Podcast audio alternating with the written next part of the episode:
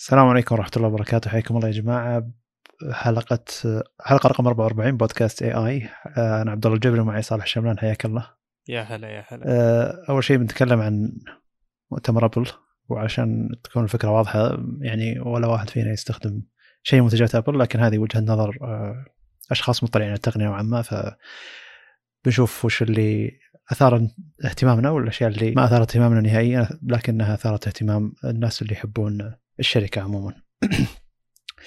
في البداية المؤتمر كان ب 15 سبتمبر 2020 وما تكلموا عن ايفون جديد تكلموا عن ساعة تكلموا عن آيبادين وتكلموا عن خدمات ركزوا عليها وركزوا بالتسويق عنها. في البداية تكلموا عن ساعتين من ساعات ابل هي نسخة الجيل السادس اللي تكلموا عنها. تكلمون حطوا عليها معالج اجدد يعطي شاشه اجدد الشاشه تعطي سطوع أفضل آه، إذا كانت على ال always on display علشان إذا كنت موجود آه، طالع في الشمس تبي تطالع الشاشة يقولون إنها تعطيك آه، رؤية أفضل. تكلموا عن المزايا الباقية مزايا يعني software ما هي مزايا hardware للساعة نفسها. لكن الأشياء اللي جت جديدة فعلا اللي هو مقياس اللي هو قياس نسبة الأكسجين بالدم. مع أن هذا المقياس موجود اللي هو ال SpO2 أو ظاهر انه اسم مستشعر زي كذا أو, أو حوله اللي هو تلقاه أصلا موجود بساعات سامسونج ساعات هواوي. المستشعر موجود والمستشعر ما يعتبر مستشعر طبي يعني ما هو معتمد طبيا هو بس مستشعر علشان يعطيك فكرة عن نسبة الأكسجين بالدم عندك. ما يعتمدونه طبيا ولا ولا المقاييس حقتها دقيقة بحيث أنها تكون طبيا صحيحة. يعني الأجهزة حقت قياس الأكسجين بالدم الطبية آه، يعتمد عليها لكن آه، ساعة ابل أو المستشعر هذا عموما على أي ساعة موجودة يعتبر بس علشان يعطيك فكرة كم نسبة الأكسجين آه، بالدم عندك. ف تكلموا عن أشياء غريبة بالساعة يعني اللي هو إن حطوا لونين جديدة لون أزرق ولون أحمر الناس حبوا الالوان هذه. وبصراحة إضافة الالوان هو الشيء الوحيد اللي قاعد يميز الإصدار السادس عن اللي قبله يعني لو ما في لو ما أخذت أي واحد من اللونين هذه ما راح ما حد يدري إنك ماخذ الاصدار السادس. بيكون زيها زي أي ساعة ثانية فبيكون إقبال الناس على الساعات على الالوان هذه علشان يتميزون إنهم عندهم الإصدار السابع. يقولون إنها أسرع بمرتين من الإصدار الثالث. ما أدري ليش أسرع بمرتين من الإصدار الثالث مع الإصدار الخامس نزل السنة الماضية. أنا ابي اعرف كم أسرع بكم من الإصدار الماضي مو الإصدار اللي قبل. سنتين تقريبا الاصدار الثالث فشيء يعتبر غريب. المهم إن الساعة محترمة هي أصلا ساعة تبل محترمة لكن هذا يعتبر تجديد بسيط اللي هو آه، كبروا حجم الشاشة شوي حطوا شاشة أحسن من ناحية السطوع. وأعلنوا عن ساعة ثانية اللي هي ال SE أول شيء خلينا نعطي السعر لهذه الساعة اللي هو ال Series 6 تبدأ من 399 آه، دولار اللي هي نسخة فيها GPS وشيء يعتبر جيد. أفضل في السطوع 2.5% أو 2.5 ضعف ضعفين ونص أقصد مو مو 2.5% 2.5% ما يعتبر شيء. والمستشعر أسرع ب 20 مره 20% أقصد. وسوقوا اول شيء غريب جدا ما أدري ليش الناس صراحة مرات اللي ينبهرون من شيء يعتبر شيء عادي. اللي هو اللي اللي هو جاء سير لس لس للساعة أو أي ساعة تعتبر كانت موجودة عندك تقدر تشتري لها السير هذا اللي هو سموه السولو لوب اللي هو ما له أي شيء يشبك ويفصل السير نفسه اللي هو يكون مغاطي ويركب على يدك وبس يضغط على يدك فيكون مريح أكثر. الفكرة جميلة لكن آه، كمية التسويق لها يعتبر تعتبر غريبة. إذا كنت بتعرف مقاسك لازم تطبع آه، ورقة اي 4 ثم تقصها على على نفس الشكل اللي هم حاطينها بورقه الاي 4 هذه ثم تلفها على يدك علشان تعرف كم مقاسك بالضبط. واللي يقولون الأفضل إنك تاخذ أصغر مقاسك بشوي علشان تقدر آه، الساعة ذي تكون صاكة على يدك بشكل ممتاز. وهي مغ... يعني المواد حقتها تعتبر تمغط بشكل كبير. غريب تسويقهم للشيء هذا بشكل كبير لكن هي شركة تسويقها قوي فأي شيء تعلن عنه الناس ينبهرون فيه. في الشيء الجديد اللي هو الواي فاي 5 جيجا هرتز ال 5 هرتز حق الواي فاي اللي هو يدعم. العادة إذا عندك شبكة واي فاي أنها تكون 2.4 هرتز أو 50 5 هرتز فهذه تدعم ال 5 هرتز ما بيتكلم بشكل فصل زيادة لأن الساعة ما ما تحدث فيها أشياء كثيرة لكن هي ساعة محترمة وتظل من أفضل الساعات الموجودة في السوق من ناحية أنها شلون تشتغل مع الأجهزة مع أجهزة الآيفون. وأعلنوا عن الساعة الثانية اللي هي ال SE تعتبر نسخة رخيصة زي ما هي فكرة آيفون SE بعدها بدأوا يتكلمون عن الخدمات حقتهم اللي هو أضافوا خدمة اسمها Fitness Plus أو ابل Fitness Plus اللي هو الاشتراك الشهري فيها 10 دولار في الشهر واشتراك السنوي 79 أو 80 دولار بالشهر. التركيز. أبل على الاشتراكات عموما يعتبر شيء متوقع. وقرأت لها مقالة قبل سبع شهور أو ست شهور تقريبا عن ان أبل تبي تبي تسوق للخدمات اللي هي تقدمها اللي خدمات ال digital ما هي ما هي الأشياء ال hardware اللي تبيعها. لأن تسويق الأشياء هذه إنك تسوق للشيء ذا وتبيعه مرة واحدة للشخص وهذا الشخص بيستمر يدفع لك بشكل شهري ويكون دخل ثابت للشركة بشكل شهري. وبعدين بعدين أعلنوا عن الخدمات اللي هي المتعددة حقت أبل اللي هو سموها أبل 1 على أساس تجمع لك كل خدمات أبل بمكان واحد. آه، وهي ثلاث آه، أنواع اشتراك اللي هي individual آه، اللي هو الشخص الواحد يجيب 15 دولار. أبل Music مع أبل TV أبل Arcade مع 15 جيجا cloud. family اللي هو ب 20 دولار أبل Music مع أبل TV مع أبل Arcade مع 15 جيجا cloud لكن الأجهزة متعددة ظهر لك إلى خمسة أجهزة. وفي premier اللي هو 30 دولار اللي هو ابل Music مع ابل TV ابل Arcade iCloud تقريبا 15 جيجا أو 20 جيجا نسيت كم بالضبط. وابل News وابل Fitness فتركيز ابل على إنها تسوق الأشياء هذه تركيز قوي. وخلال السنتين الماضية ترى أضافت أغلب الخدمات الجديدة يعني ابل TV ابل Arcade وابل Fitness كلها أشياء جديدة تعتبر وركزت عليها بشكل كبير لأن واضح إنها دخل مفيد للشركة إنه يكون دخلها واضح شهريا من الخدمات اللي هي ما تكلفها كثير. هي خدمات digital يعني ما هي أشياء تبيعها. وتسويقها يعتبر أبسط لأن آه، ما تحتاج تقنع الشخص كل مرة أو كل جهاز جديد إنه يشتري الجهاز الجديد آه، تقنعه مرة واحدة وخلاص هو يشترك معك. إذا ما خطيت بأي خدمة أنت قدمتها له وقدمت له خدمة ممتازة من ناحية الأشياء هذه بيكمل يشترك معك. بعدها أعلنوا عن الآيباد الجيل الثامن. آه، آيباد عادي معالج A12 يدعم القلم له لوحة مفاتيح أسرع بمرتين من الآيباد العادي الماضي. آه، يبدأ من 329 آه، دولار. بس يعني ما تكلموا عن أشياء كثيرة فيه يعني. الآيباد اللي بعده اللي هو الآيباد Air اللي هو تغير بشكل ممتاز اللي هو جاء معالج ال A14 معمارية 5 نانو. خلينا نتكلم عن المعالج هذا بشكل أكثر. قالوا إنه آه، يعني مشكلة أبل إنهم يحطون 40% 30% 20% ما يحطون أرقام صراحة فهذا شيء يعتبر محير. أنا ما أدري وش هو A13 اداء أصلا عشان أعرف ال A14 Bionic اداء ف خلينا نتكلم عنه بشكل ممتاز أو بشكل سريع. قالوا إنه بيفيد الناس اللي يبون يمنتجون ملفات ال 4K ممكن بيعطيهم أداء أفضل. 5 آه، نانومتر ما يعني كل الكلام تسويقي بحت يعني يقول لك إنه الأداء يعطيك أداء إلى 11 مليار عملية في الثانية. وش مستوى القياس هذا؟ وش له علاقة بباقي المعالجات؟ شلون المعالجات تدعم إلى 11 مليار عملية في الثانية؟ ف وش العمليات ال 11 مليار هذه؟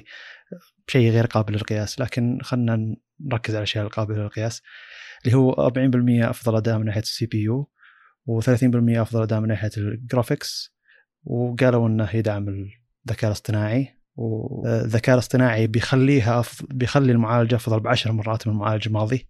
ما أدري وش القياس هذا أيضا.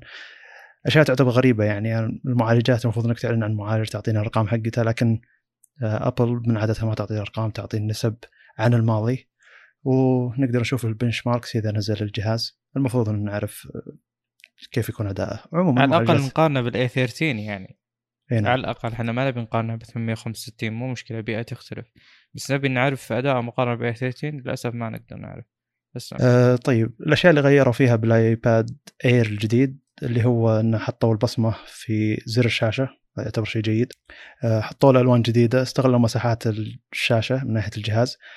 آه، بيتوفر الشهر الجاي وسعره يبدأ من 599 دولار يدعم الواي فاي 6 ومنفذ ال USB-C لا نفس الايباد Pro الايباد اللي قبله ما أظن يدعم أو الايباد العادي للحين ما يدعم ال USB-C أظن منفذ ال Lightning حقهم بدأ يخلص وبدأ خلاص يعني.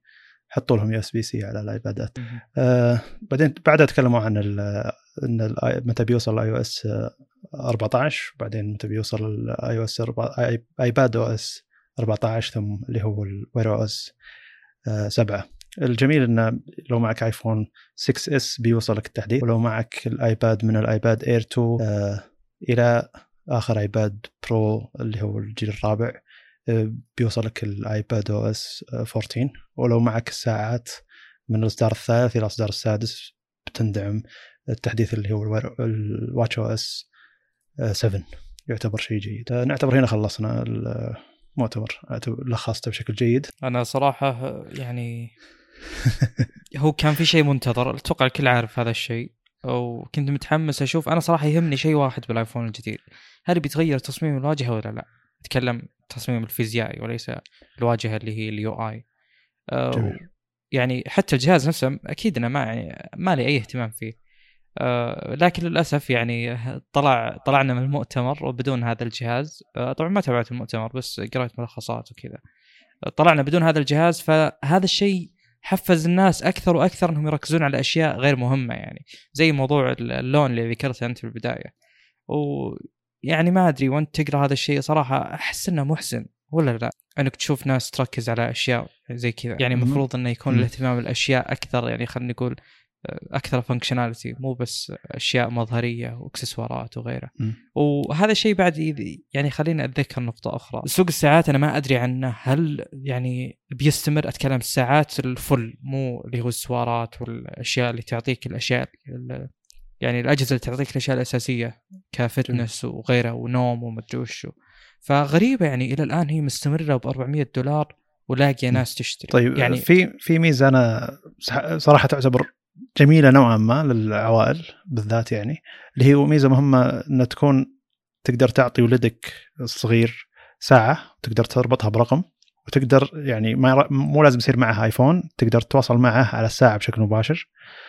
وخلاص تصير ساعة زي اللي تشتغل حالها ولها واجهتها الخاصة. يعني الشخص اللي يستخدم ساعة مختلف عن الشخص اللي معه الآيفون وزي اللي ميزة تعتبر عائلية نوعا ما إنه يقدرون يتواصلون مع بعض. مسمينها family أو family setup اللي هو أه، تقدر تشبك أكثر من ساعة ابل على الآيفون نفسه لكن الساعة الأساسية أه، ما تعتبر من ال family setup تعتبر ميزة جيدة صراحة. جيدة جدا للي ما يبي يشتري للطفل مثلا أه، جوال وبيعطيه ساعة على أساس إنه يقدر يتواصل معه مثلا في أماكن عامة إذا طلعوا ولا يعني شيء جيد.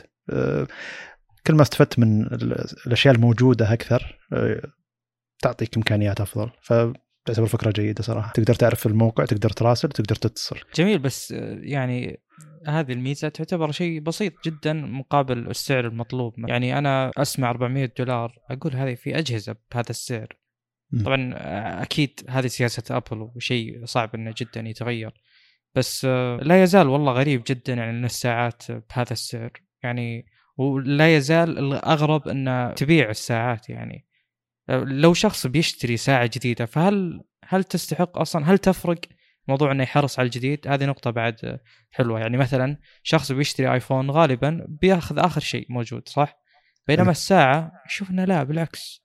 إذا صارت اللي قبل عليها خصم وخصوصا الشكل ما يختلف لا أخذ اللي قبل والله أحسن الفكرة غريبة شو يعني ساعة أبل غريبة من ناحية إنها شلون قاعد تتطور تحس إنها ما قاعد تتطور خايفين إنها إذا تطورت بزيادة القديم يفقد قيمته أو إن الجديد يكون غير مرغوب خاصة إذا كان تصميمه ما يعجب الناس مع إنه ما أعتقد إن أبل تسوي تصميم مثلا ما يعجب غالبية الناس يعني هي تسوي تصاميم نوعا ما آه، الناس كلهم يعجبون فيها مو بس علشان تصميم جميل عشان الشركة أبل تنعرف إن هذا ال design حق أبل ف ينحب غصب يعني.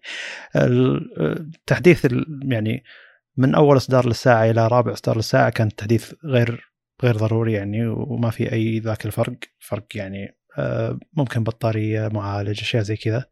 لكن ما في فرق فعلي. الفرق الفعلي بالنسخة الخامسة إنهم أضافوا ال always-on display ال always-on display هي من أهم مزايا الساعات الذكية. ثم الحين هذه أضافوا لها كم لون لأن ما في إضافات فعلية. أتوقع لو يعني يركزون على سالفة البطارية بشكل أكبر يكون التحديث يشكل أهمية أكبر يعني. أنا بالنسبة لي يعني إذا كنتوا أنتم يعني كالناس اللي يستخدمون ساعة ابل يكون راضي مثلا إنه ساعة تعطيه يوم يومين ثم فجأة تجي ساعة تعطيه خمس أيام ست أيام. أه، صدقني بيفكر بالتحديث لأنه بتريحه. حتى لو ما فيها أي مزايا جديدة بس مجرد إن العمر عمر البطارية اطول. جميل. طيب ننتقل. أه ننتقل اللي بعدنا الخبر اللي بعده إن إنستغرام بيضيف إمكانية إضافة الروابط في وصف المنشورات سواء فيديو أو صورة. إذا أرسلت فيديو أو صورة هذه كانت يعني من 2012 إلى الحين تعتبر مشكلة إنك إذا تبي تدل متابعينك على أي رابط. لازم تقول لهم روحوا الرابط اللي في البا في البايو عندي في الصفحة ثم يروحون له. وبعدين مثلا إذا أنت عندك صفحة رئيسية مثلا فتشيل تشيل الصفحة ذي مؤقتا تحط الشيء اللي أنت بتدلهم عليه ثم بعد فترة ترجع الصفحة الرئيسية حقتك وتشيل الرابط اللي أنت دليتهم عليه فشيء يعتبر مزعج نوعا ما.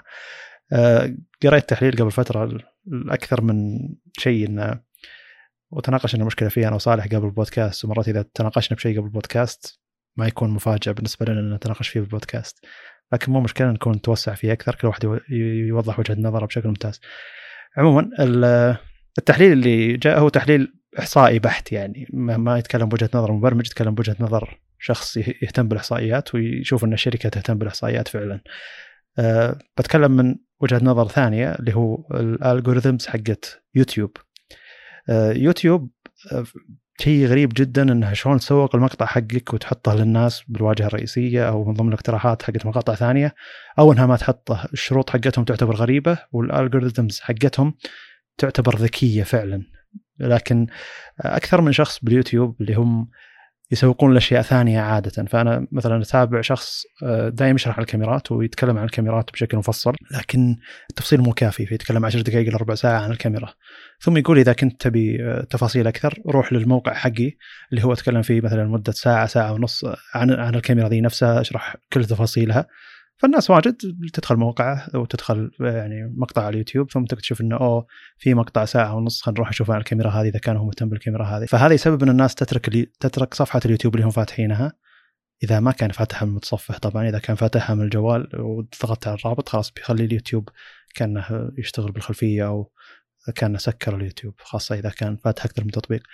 عموما إنه يوتيوب بعد فترة يبدأ يلاحظ إن الناس تفر في اليوتيوب لمدة ساعة أو ساعة ونص ثم توصل لمقطعك أنت ثم تطلع من مقطعك بسبب إنك حاط رابط معين. تبدأ ما تروج مقاطعك للشيء هذا وهذا الشخص اشتكى من هالشيء بأكثر من طريقة والناس تفاعلوا معه كثير صراحة أنهم قالوا إنه فعليا إن إحنا نسوق لأشياء معينة مقاطعنا على يوتيوب لكن علشان نسبب إن الناس يطلعون من اليوتيوب اليوتيوب ما صار يروج مقاطعنا. وترى شيء ملاحظ جدا إذا يوتيوب سوق مقطعك أو ما روج مقطعك. يعني أنا عندي مقاطع توصل 100 ألف أو في مقطع ثاني واصل 250 ألف. يوضح جدا إن هذا المقطع أنا ما شديت حيلي فيه بذيك الدرجة لكن يوتيوب سوقه. ليش؟ وش السبب؟ أنا ما أدري شخصيا. للحين ما أدري ليش قاعد ينقي مقاطع من مني أنا ويسوقها ومقاطع ما يسوقها. الشخص اللي حلل التحليل هذا نفسه هو حلل انه ليش إنستغرام أيضا ما يبون يحطون آه، روابط في الوصف؟ ما أدري إذا كان هذا منطقي أو غير منطقي شيء قابل للقياس شيء نقدر نلقى الحقيقة حقتها أو لا. لكن أنا شخصيا اشوفه تحليل نوعا ما منطقي وأشوف إن فيسبوك عندها جزء من المصلحة في الشيء ذا. إنها ما تبي تحط روابط في الوصف عشان ما تسهل خروج الناس من التطبيق. أه وتخلي ساعاتهم من ناحية جلوسهم على على نفس صفحة إنستغرام أو أه تطبيق إنستغرام أه ساعات أطول. صالح ما يوافقني فاطرح وجهة نظرك يعني أو ممكن أنت تقول إن هذا مستبعد فليش؟ أه طبعا مثل ما قلنا قبل في نقاشنا أنا ردي عليك فقط إن آه مو خطأ كلامك ابدا ما أصنفه خطأ نهائيا بس أنا أشوف إنه مثل ما قلت لك ذاك اليوم إن وجهة النظر هذه ما هي شاملة لجميع النواحي اللي ممكن تسبب إن أي منصة تقلل من وجود الروابط. آه أنا بس اللي أبي أقوله إن الأسباب جدا كثيرة. في أسباب مرتبطة باللي قلته أنت أكيد. أتوقع 30% من كلامك صحيح. يعني أو إنه 30% من السبب الحاصل. آه الباقي أشياء أخرى. في أشياء جدا متعلقة بالأمان. آه وبعطيكم مثال بسيط على موضوع الأمان اللي هو الشيء يسمونه cross-site scripting XSS فكرة ال cross-site scripting إنه يصير مثلا آه انت داخل على موقع الموقع هذا آمن بشكل ممتاز وعالي جدا حلو؟ آه يجيني شخص يحاول يعني يحط مثلا موقع فيه تعليقات ايا كان الموقع هذا فهو يحط بالتعليق رابط الرابط هذا آه، يعني غير صحي مثلا. فهو الشخص هذا حط الرابط هو ما يستهدف المنظمة نفسها أو الجهة أو الموقع نفسه هو يستهدف المستخدمين فعشان كذا سموه كروس سايت عموما. هذه الحركة آه لو دعمت أنا وجود الروابط بدون أي تحكم عليها ابى أخلي توفرها يعني أو وجودها منتشر بشكل كبير جدا. يعني بعطيك مثال تويتر مثلا يعني أتوقع كلنا شفنا قد إيش الروابط اللي فيه يعني غير صحية نهائيا صح ولا لا؟ ويعتبر ب... يعتبر يعني بغض النظر عن التحكم بوجود الروابط هذه تويتر نفسه يعتبر بيئة غير صحية أصلا لوجود هذه الأشياء. يعني محفزة زي مثلا موضوع ويندوز وكثرة المستخدمين فيه يحفز حقين ال malware إنهم يحطون الفيروسات حقتهم. يعتبر يعني بس خلينا ناخذها من هذا المنظور. كونه محفز خل موضوع إن الموقع يحاول يدافع عن هالشيء ولا لا. فهو تويتر صار بيئة خصبة جدا وبشكل كبير لهم. حلو؟ آه آه يعني هذا شيء. الشيء الثاني بعطيك آه كذا مثال آخر آه حاصل مؤخرا اللي هو الناس اللي آه يعني مو يهكرون واتساب. طبعا هذا الاسم يضحك صراحة. يهكر يعني كأنه يستخدم tools عشان يوصل حسابك بواتساب. هم يستخدمون اللي هو خلينا نقول social skills ولا social engineering ولا ايا كان اللي هو إنك تعرف شخص. وطبعا ترى هذا النسبة الأكبر من الاختراقات اللي تصير إنه ما هو أشياء تكنيكال ويعني خلينا نقول ما هو إنك تدخل لنظام معين أو تخترق حساب معين بطريقة تقنية. هي مجرد إنك تستخدم مهاراتك الاجتماعية مثلا.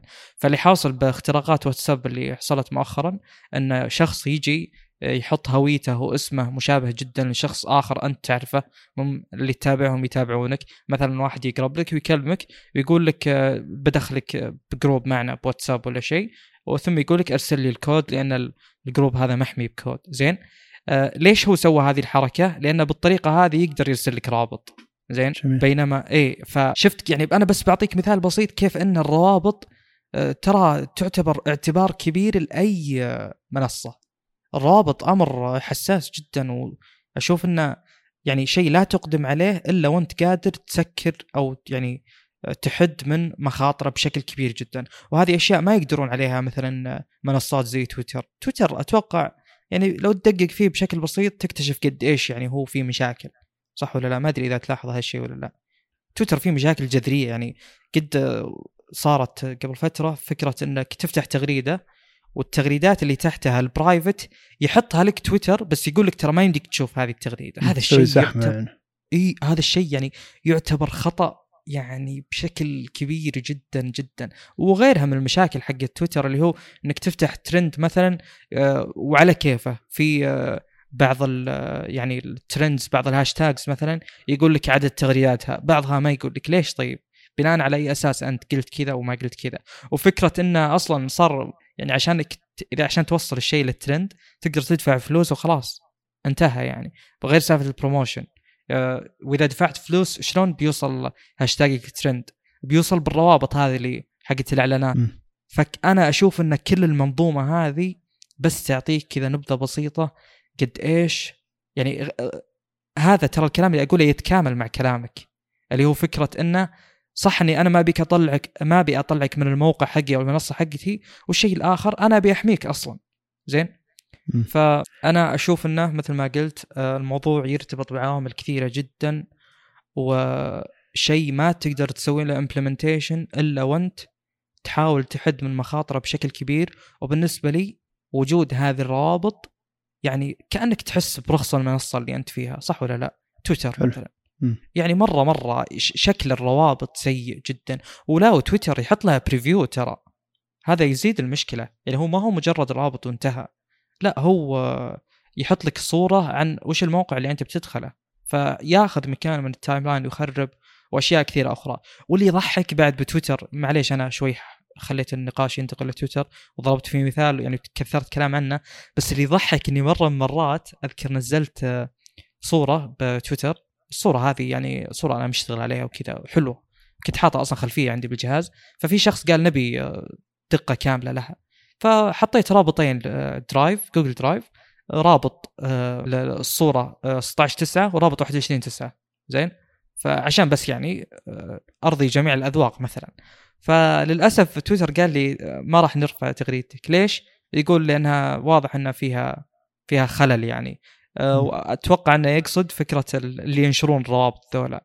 فهو تخيل مسك شخص آه، يعني على إنه سكام مثلا وخلى السكام الفعليين يقدرون ينشرون. فشيء مضحك جدا جدا. يعني أنا صراحة مرة ضحكت. هي صارت مرة واحدة ويوم صارت قلت يا رب تصير مرة ثانية عشان أتأكد إن هذا الشيء فعلا مضحك. وإنه ما صار صدفة. إن تويتر يعني مخلي الناس ذول اللي يرفعون هاشتاجات ترند و...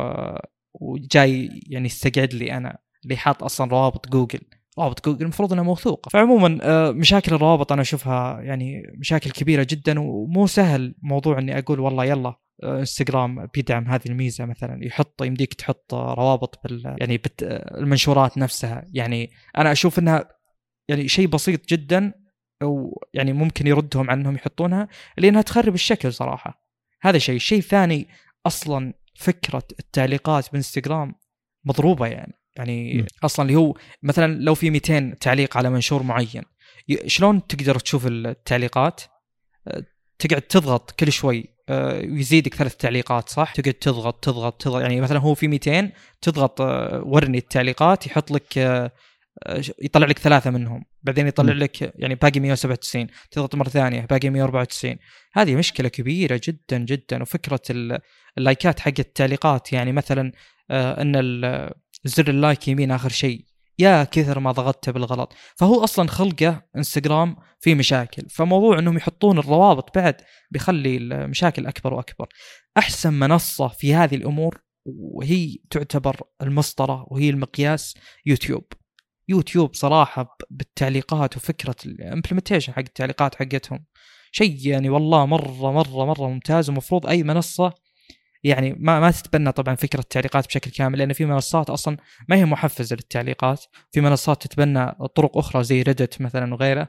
لكن على الأقل إذا تبي تاخذ شيء خذه من اليوتيوب أو بس أنا اللي بوصله هذه الفكرة إن الموضوع أعقد من إن نقول بس إنه مجرد تطلع من الرابط ولا لا. في نقطة بس أخيرة بذكرها اللي هو فكرة إنك قلت مقطعك اللي وصل 250 ألف مشاهدة. أنا أشوف إن هذا مو مجرد الخروج من يعني المقطع نفسه أو أي شيء آخر. اللي أنت راجعته اللي هي سواره شاومي هذه أيوه. هذا موضوع جدا مطلوب. الناس جدا جدا تبيه إيه، بس كم في كم في مراجعة لسواره شاومي؟ ولو أنت أنت كنت من أوائل الناس اللي أعرفه. ما أدري والله.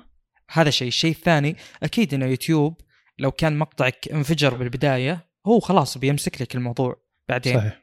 اي ف اللي بقوله بس إن العوامل جدا كثيرة وموضوع الأمان والموضوع اللي قلته أحد العوامل لكن مو مو كلها ما يغطي الصورة الكاملة. بس اي بس أقصد يعني في الأخير هي فيسبوك ولها تجربة إنها تحط الروابط في كل مكان في واتساب في فيسبوك في عندها عندها مواقع كثيرة. سامحه أن الناس ينشرون فيها روابط فالمفروض أن التجربة حقتها ما تخليهم يتأخرون للدرجه هذه. من 2012 في المشكلة ذي ترى. فالمقصد أنه قد يكون أن يعني في سبب فوق سبب فوق سبب أنهم يتأخرون زيادة. فهذا قد يكون من الأسباب أنهم ما يبون يخلون الناس يطلعون من المنصة نفسها وغير أسباب الأمان غير أسباب انه المحاذاة وكيف أنه بيكون في قسم التعليقات أو قسم الوصف الرابط هل هو بيحوس الحوسة الموجودة أصلا. فتحس إنه يعني هم تأخروا زيادة والمشاكل اللي اللي ما زالت موجودة ما زالت موجودة يعني. آه، فيه يعني في أشياء أخرى. ودي أتكلم عن نقطة يعني وش السكيل حق المشكلة أو التهديد هذا؟ يعني مثلا أنت الآن تقول واتساب آه، يعني يعتبر أحد منتجات آه، فيسبوك ويدعم الروابط بشكل طبيعي. طيب واتساب أنا إذا جيت أنشر الشيء أنشر الناس أعرفهم الأصل. فيسبوك ف... طيب وشو؟ فيسبوك نفسه صفحة فيسبوك نفسها أقصد أم... شوف هذا هذا الشيء الوحيد اللي ما عندي رد مباشر له بس إنه المقصد إن الشركة عندها تجربة يعني. لا لا بس أنا أقول لك كفكرة كم... كمنصة محادثات زي واتساب الموضوع هيختلف تماما بالعكس م. نشر الروابط بيكون هناك بس أنا أقصد إذا صار عندك المكان يعني المنصه كبيرة وفكرة النشر حقها عن خلينا نقول structure حقها يعني لأي شخص درس برمجة يعرف موضوع يعني العلاقات مثلا بين ال objects يعني مثلا في عندنا شيء linear يعني واحد له علاقة مع اثنين اثنين له علاقة مع ثلاثة. آه عندنا شيء آه اللي هو يسمونه graph أي شخص درس data structures يعرفه.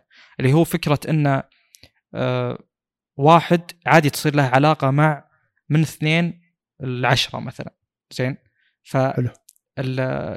واتساب يعتبر linear يعني أنت الأشخاص اللي تضيفهم عندك هم اللي تقدر تتواصل معهم. بينما مثلا آه، شبكة التواصل حقت فيسبوك أو حقت تويتر أو حقت لينكد ان وطريقة نشرها لل يعني واقتراحات مثلا ال connections ولا الناس اللي تتابعهم آه هذه المخاطرة فيها أكبر. بس أنا أبي أوصل لك نقطة إن المنصات هذه هي اللي يعني بيصير عليها مثلا المفروض يصير عليها حرص. بينما منصات ال linear هذه لا ابدا. ما أشوف إن هالاعتبار المفروض يكون يعني موجود. جميل. طيب اللي بعده الخبر اللي بعده يقول انه فيه تسريبات الجوجل تي في أو كروم كاست with جوجل تي في.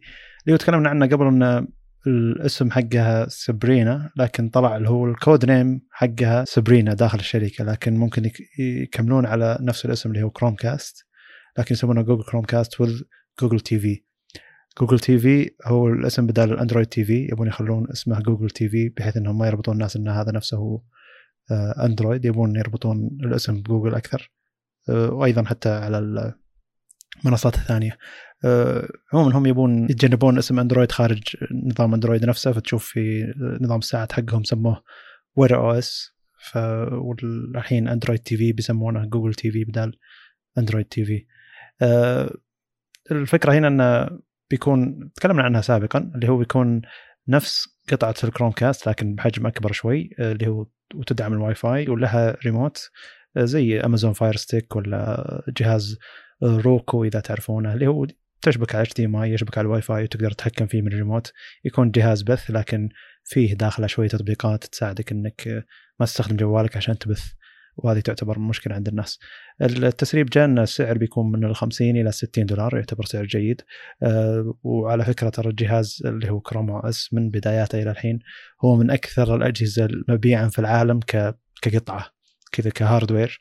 هو من أكثر الأجهزة مبيعا في العالم. يعني أظن فيه البلاي ستيشن اظنه وصل إلى أه 120 120 مليون جهاز مبيوع. ظهر بس PlayStation 4 بس كاسم PlayStation هو من أكثر الاجهزه مبيعا في العالم وأيضا ال Chromecast باصداراته كلها هو من أكثر الاجهزه مبيعا في العالم كقطعه فأظنهم ما يبون يطلعون من اسم Chromecast Sabrina بيعتبر شيء جديد على الناس بيسوقون له من جديد. فلما يحطون له اسم زي اللي Google Chromecast Google TV يكون شيء جيد. بيكون مفهوم الناس له جيد يعني. مشكلة المسميات بنعرج عليها بعد شوي مع شركة ثانية لكن المسمى اللي أنت سوقته لو تعبت عليه لا تطلع منه كمل عليه لأنك أنت خلاص بنيت الاسم هذا. آه لما تجيب اسم جديد آه تحتاج تسوق له من جديد تحتاج تسوق له فكرته من جديد والناس ما راح يستوعبون فكرته لو هو مبني على نفس فكرة قديمة يقولون ليش غيرت الاسم؟ فهذه التسريبات حقتها. صراحة أتوقع إنها من الأجهزة اللي بتصير مبيعاتها عالية جدا. آه، موضوع الاسم آه، اللي ذكرته أنت ينطبق على فكرة بعد Google Nest وما أدري وش تكلمنا عنها من قبل ما أدري كم حلقة. إي فعلا شيء غريب صراحة إن جوجل يعني عندها هذا الشيء. شوف إنه غير معتاد عندها. يعني أتكلم الأجهزة اللي تنزل منهم آه، واضحة جدا مسمياتها بيكسل وغيره. ال Nest هي الاشياء اللي لها علاقة بالأمان والمنزل الذكي. شوف حلو. يعني أنا أتفهم. بس ليش تغير أصلا؟ ما أدري لأن ترى هي كانت تعتبر شركة مستقلة اسمها Nest وهم شروها جوجل زي اللي إيه. حطوها قسم منهم يعني فما أدري. جميل. آه اللي يثبت هذا أو يعني يكذبه أو نقول ينكره آه استمرارهم. إذا استمروا فإنه فعلا يعني مبرر تغيير الاسم بس إذا ما استمروا وجونا بشيء ثاني بعد آه بيطلع فعلا يعني إن عندهم شوي لخبطة بالأسامي. أنا أتمنى هم يركزون على Android TV عموما اللي بيخلونه الحين Google TV. بيخلونه سريع بشكل أفضل يخلونه يعني ما يحتاج تعقده بزيادة لدرجة إنه يكون مثلا نظام webOS ولا Tizen الموجود على أجهزة سامسونج يعتبر أفضل منه بحيث إنه يكون شيء مبرر للناس تستخدم اللي هو هذا Google Chrome Google Chromecast و Google TV يعني. أه يعتبر جهاز جميل. أتوقع إنه أول ما ينزل بطلب لي واحد اجربه لأن في عندنا شاشة غبية فوق. يعني مو ذكية حلو.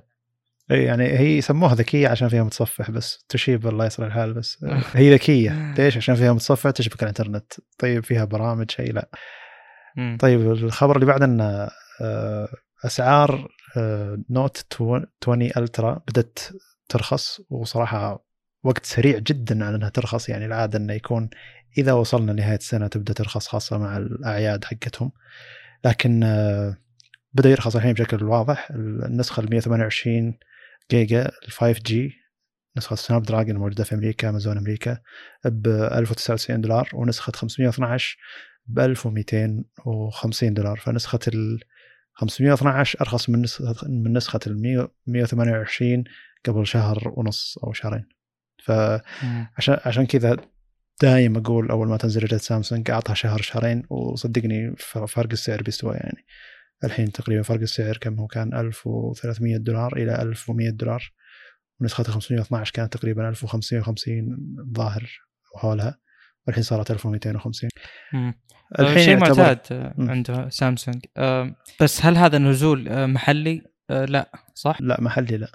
أيوه كأنه محفز إنك بعد تشتري الكوالكم مرة واحدة. بس أظن عموم سعر المحلي أرخص شوي لما تحسب فارق تحويل العملة وذا الهوسة ذي يعني مع الشحن يطلع لك شوية هوسة. لكن الحين مع انخفاض السعر بيكون جدا منطقي يعني وبيكون بعد فترة شهر شهرين بعد بيكون سعر جدا منطقي مقابل الأشياء الموجودة في السوق. لأن آه، أجهزة مثلا One آه، Plus تمسك سعرها أجهزة Oppo تمسك سعرها الغريب إن Oppo أجهزتها تمسك سعرها. فالمقصد إن أجهزة كثير تمسك سعرها لأن أصلا حاطين سعر ما يقدرون يخفضونه بعد فترة. لكن سامسونج ما أدري إيش الفكرة إنهم يحطون سعر غالي وبعد شهر شهرين ثلاثة هم نفسهم يخفضون السعر مو المتاجر اللي تخفض السعر. آه، ممكن يبون يكون مفهوم إن الجهاز هذا premium وبعد فترة لما يخفضون سعره تكون أنت زي اللي تتحفز إنك تشتري جهاز ب 1100 دولار هو الأصل كان سعره ب 1400 دولار. ممكن هذا يحفز المبيعات بزيادة. ما أدري ممكن خطة تسويقية وإحنا ما أدري عنها. بس آه، ولا المستخدم اللي قاعد يشتري من أول يوم ينزل جهاز أو أول شهر ينزل جهاز هذا وش بيقول بعد شهرين ثلاثة؟ مع إنه استخدم الجهاز يعني لكن إذا كان المبلغ 250 دولار نقص نقص سعر الجهاز فترى مو بسيط يعني. والعادة النوت بعد يمسك سعره أكثر من آه، اللي هو سلسلة S غريب صراحة. ما أدري. يعني فعلا. ترى ممكن المبيعات عموما يعني. مم. المرة ذي ترى أبكر بمراحل يعني العاده ثلاث أربع شهور ثم ينزل السعر ذا الحين صح صح. الحين أبكر إيه بكثير. وممكن عشان المبيعات يعني هم تفاجئوا أول شهر شهرين ما في المبيعات اللي جت على ال Note 10 Plus مثلا أو فقالوا خلينا نخفض السعر ممكن. مم. طيب آه، نواصل. نواصل. آه، في جهاز آه، نزل من سوني اسمه Xperia 5 هو كان عندنا Xperia 5 تكلمنا عنه قبل ما أدري كم قبل كم شهر. الآن فيه Xperia 5 الجيل الثاني Xperia 5 2 فالاسم جدا صراحة يلخبط يعني واصلا أنت تفتح الجهاز والله يعني أنا أتكلم شخصيا ما أناظر الاسم أشوف المواصفات عشان أعرف هو جديد ولا لا لأن ما ضعت أنا. يعني الجهاز الجاي وش بيكون؟ Xperia 5 3 ما أدري والله. يمكن يجينا اسم ثاني مختلف كليا لكن عموما مو أول مرة من سوني يجينا هذا الشيء. الجهاز المفروض إنه ينزل قريب. أعلن عنه 17 سبتمبر اللي هو قبل أمس أو قبل ثلاث أيام. فيه يعني يعني العادة الأجهزة الجديدة تكون متقاربة في أمور معينة. يعني مثلا خلينا نقول حجم الشاشة الأسبكت ريشيو الوزن. الحين مثلا صرنا نشوف أوزان 190 إلى 220 مثلا. فمن أبرز الأشياء اللي يختلف فيها الجهاز أول شيء طبعا أبعاده اللي هي قريبة من 21 9 والوزن اللي هو 163 فيعتبر خفيف جدا. أه حلو. أه الجهاز IP68 كالعادة طبعا من سوني. أه الشاشة 6.1 أه، جدا يختلف عن الباقي ومع ال aspect ratio حقه يعتبر صغير جدا. فالوزن يعني أه، أكثر منطقية بهذه الحالة.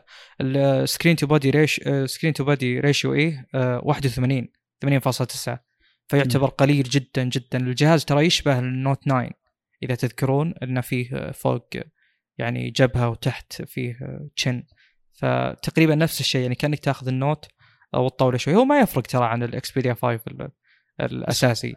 طيب لازمين على ال 21 9 الشاشه يعني. امم بالضبط. شو اسمه بس الآن ال resolution أقل بشكل كبير. هم نزلوا نسخة أذكر أول واحد 21 9 كان الطول 4K والعرض 1600 زين؟ الآن لا 2520 اللي هي تقريبا standard حق 21 9 standard 2560 ب 1080 فخلوه خلوه يعني Full HD Plus 21 9 على المعلن يعني. ال PPI 449 يعتبر أعلى من يعني خلينا نقول الأجهزة ال full HD اللي بالفئة طقة ال K 30 Ultra وغيرهم اللي حول ال 400 وطبعا هذا يرجع للحجم بشكل أساسي. آه، 120 آه، هرتز وهذه أول مرة آه، يعني يطلع من سوني شيء 120 آه، المعالج 865 العادي مو ال plus والجهاز يجي بإما 128 مع 8 جيجا أو 256 أيضا مع 8 جيجا. UFS ما هي معلنة يعني وش نوع ال- الذاكرة الداخلية. آه، الكاميرات كلها 12 ميجا بكسل آه، اللي وراء. آه، حده آه، 4K وهذا شيء غريب صراحة. المفروض إنه يقدر على ال 8K بس إنهم حاطين 4K إلى 120 آه، الكاميرا الأمامية 8 ميجا بكسل. آه، فيه آه، 3.5 منفذ ال jack منفذ السماعة. وهذا شيء يعني ما أدري إذا هو شيء جيد ولا لا بس إنه من قلائل الأجهزة اللي لا زال فيها هذا الشيء. طبعا إذا وصل لنا هذا الجهاز إذا انتشر هو بالأساس. stereo speakers البصمة آه، تجي على الجنب. آه، والشحن آه، 21 واط والبطارية 4000 آه، ملي أمبير. السعر الأصل إنه آه، 900 يورو خلينا نقول 900 دولار. آه، 960 960 رسمي. هي 960 دولار هذا سعر رسمي. جميل. طيب صراحة الجهاز على مواصفاته هذا ما يعتبر آه، خلينا نقول premium flagship يعتبر flagship نعم.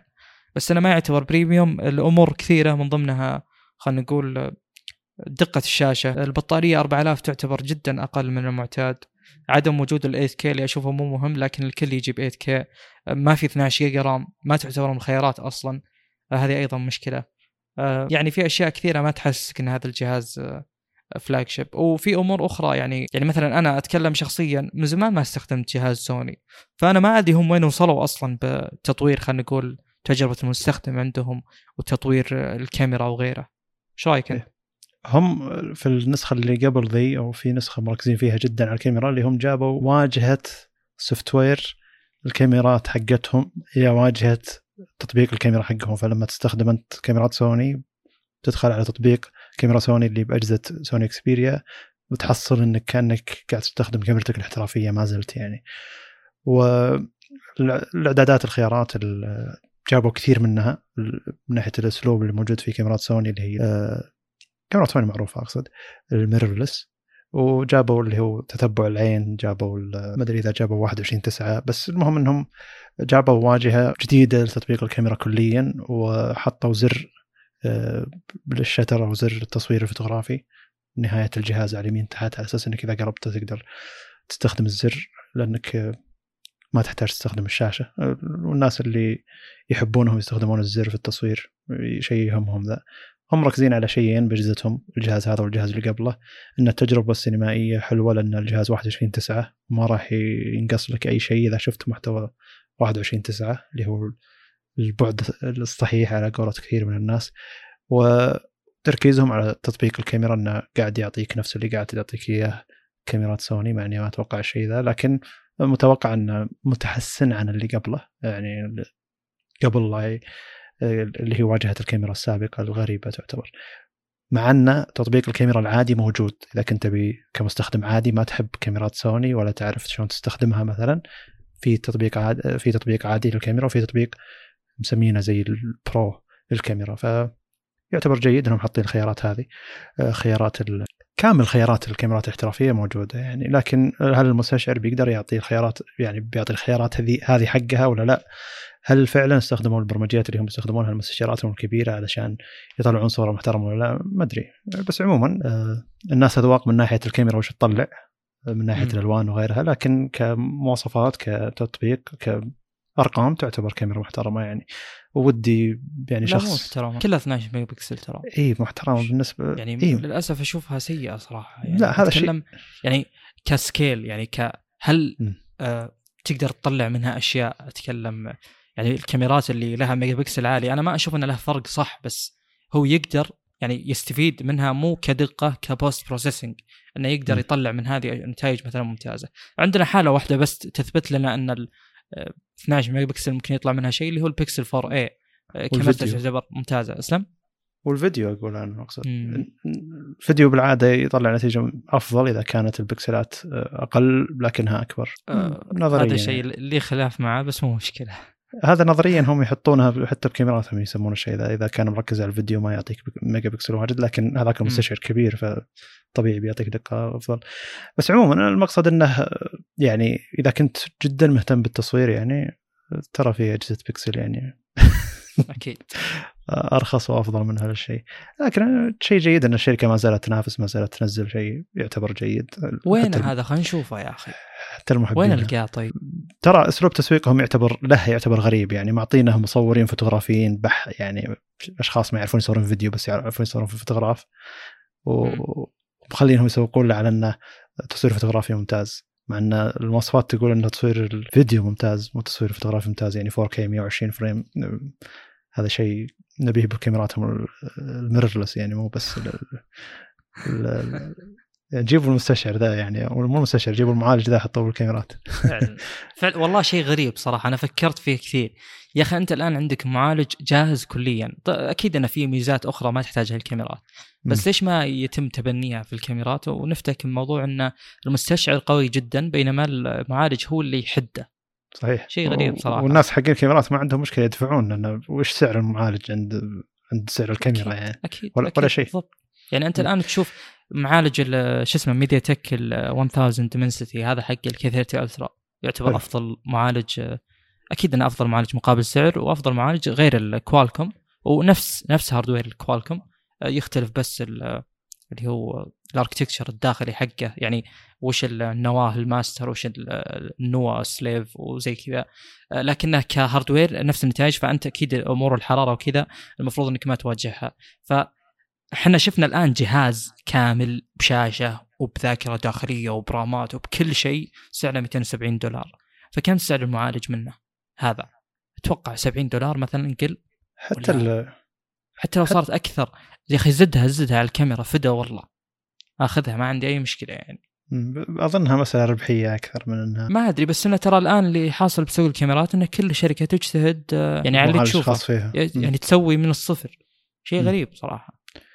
بس آه، ما تظن إن الشيء ذا يعطي إنهم هم يعرفون يسوون software ويستغلون المعالج حقهم بشكل أفضل؟ ما أدري صراحة. الموضوع هذا يعني أجهل فيه بشكل كبير لأن أصلا ما في يعني هم إذا جو يعلنون عن الكاميرا ما يتكلمون عن مواصفات المعالج ولا هو وش مبني عليه ولا تقدر تلقى معلومات عنه. تصير حركات أبل اللي هو هذا المعالج أفضل من نسخة الكاميرا الماضيه مرتين. لا لا لا لا. يصير موضوع إنه أصلا السوق اللي بيشتري منك ما يعرف بالمعالجات ولا هو ولا هي همه ولا لا بس يحط يحطون ترى مو مواصفات يحطون بالضبط. كم فرق عن الم- المعالج الماضي يعني. يعاملونك زي ما يعاملون آه، على. إنك ما تفهم.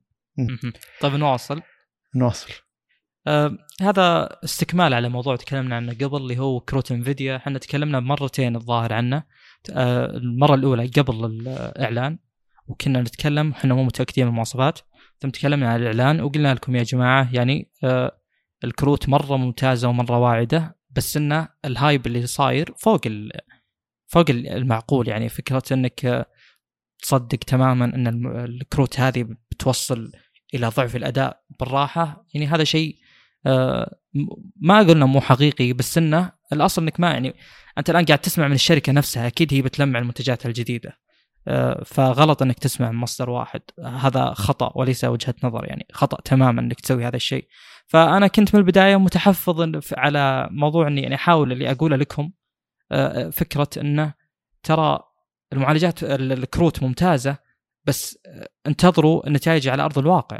فالناس رفعت توقعاتها بشكل كبير لدرجة إنه قبل كم يوم جاني شخص يقول آه، يا أخي الكروت الجديدة ماش يعني المفروض إنها أحسن من كذا. لا ما هي ماش. الكروت الجديدة ممتازة مرة مرة مرة ممتازة. هذه النقلة ما شفناها من زمان. يعني أنا حضرت النقلة إلى ال- خلينا نقول 980 أو 900 يعني ثم إلى 1000 ثم إلى 2000 والآن حضرت هذه النقلة يعني كنت متابع وكذا فأقول لك هذه أفضل نقل نقلة حصلت بالراحة يعني يعني أصلا قلت لكم قبل كم حلقة فكرة إن آه، النقلة من 1000 إلى 2000 كان آه، أبرز آه، طريقة تسويقية لها اللي هو ال ray tracing صح؟ ف يعني النقلة هذه الحاصلة الجديدة الأخيرة نقلة واقعية مو مجرد ray tracing ولا لكن الشركة أكيد إنها يعني ضخمت تسويقيا لل- للكروت نفسها. عموما الآن إحنا نتكلم بعد ما شفنا النتائج على أرض الواقع في ألعاب كثيرة جدا جدا جدا. ابى أختصر لكم ال benchmarks والاختصار هذا جدا أشوف إنه يعني يلخص اللي حاصل. أه، على قد ما تشغل أه، مواصفات طقة DLSS وطقة ال ray tracing المواصفات اللي من انفيديا نفسهم اللي آه، يعني هم أصلا مسوينها والآن دعموها hardware يا بشكل أكبر زي ما إنهم قالوا إن ال ray tracing هذا 2.0 النسخة الجديدة من ال ray tracing نفسه. على قد ما تشغل المواصفات الأداء بيفرق معك بشكل كبير جدا. يعني الكرت اللي نزلت آه، تجارب الأداء له اللي هو 3080 380 آه، مقارنة بال 2080 فرق الأداء تقريبا على أعلى أعلى اعدادات ك graphics يوصل يعني إلى 70 80% ترى. آه، الفرق كبير جدا. نتكلم على 4K 2160 p يعني 3840 ب 2160 مو أكثر أو أقل من كذا لأن في أكيد ال aspect ratio يحكم. على هذا على هذه الإعدادات وكل شيء max الأداء ترى يعني يبدأ معك تقريبا من 30% إلى 70% الأداء جدا محترم في هذه الحالة مقارنة بال 2080 السوبر حلو؟ فأنا أشوف إنه جدا يستحق آه إنه يعني آه إني نصفق لهذا الكرت. آه يعتبر مرة ممتاز إنك تعطيني كرت بنفس الأداء بنفس السعر وبقفزة تعتبر كبيرة جدا بالأداء، أنا قلت لكم توقعوا من 15 إلى 25% لأن هذا المعتاد. بس لو تبي ترفع الإعدادات ال scale معك بيرتفع بشكل أكبر. بتحصل على فرق بعض الألعاب يعتبر كبير جدا جدا جدا على 4K full الاعدادات طبعا ما أتوقع ان في ناس تلعب 4K أصلا شاشات ال 4K gaming تعتبر قليلة جدا.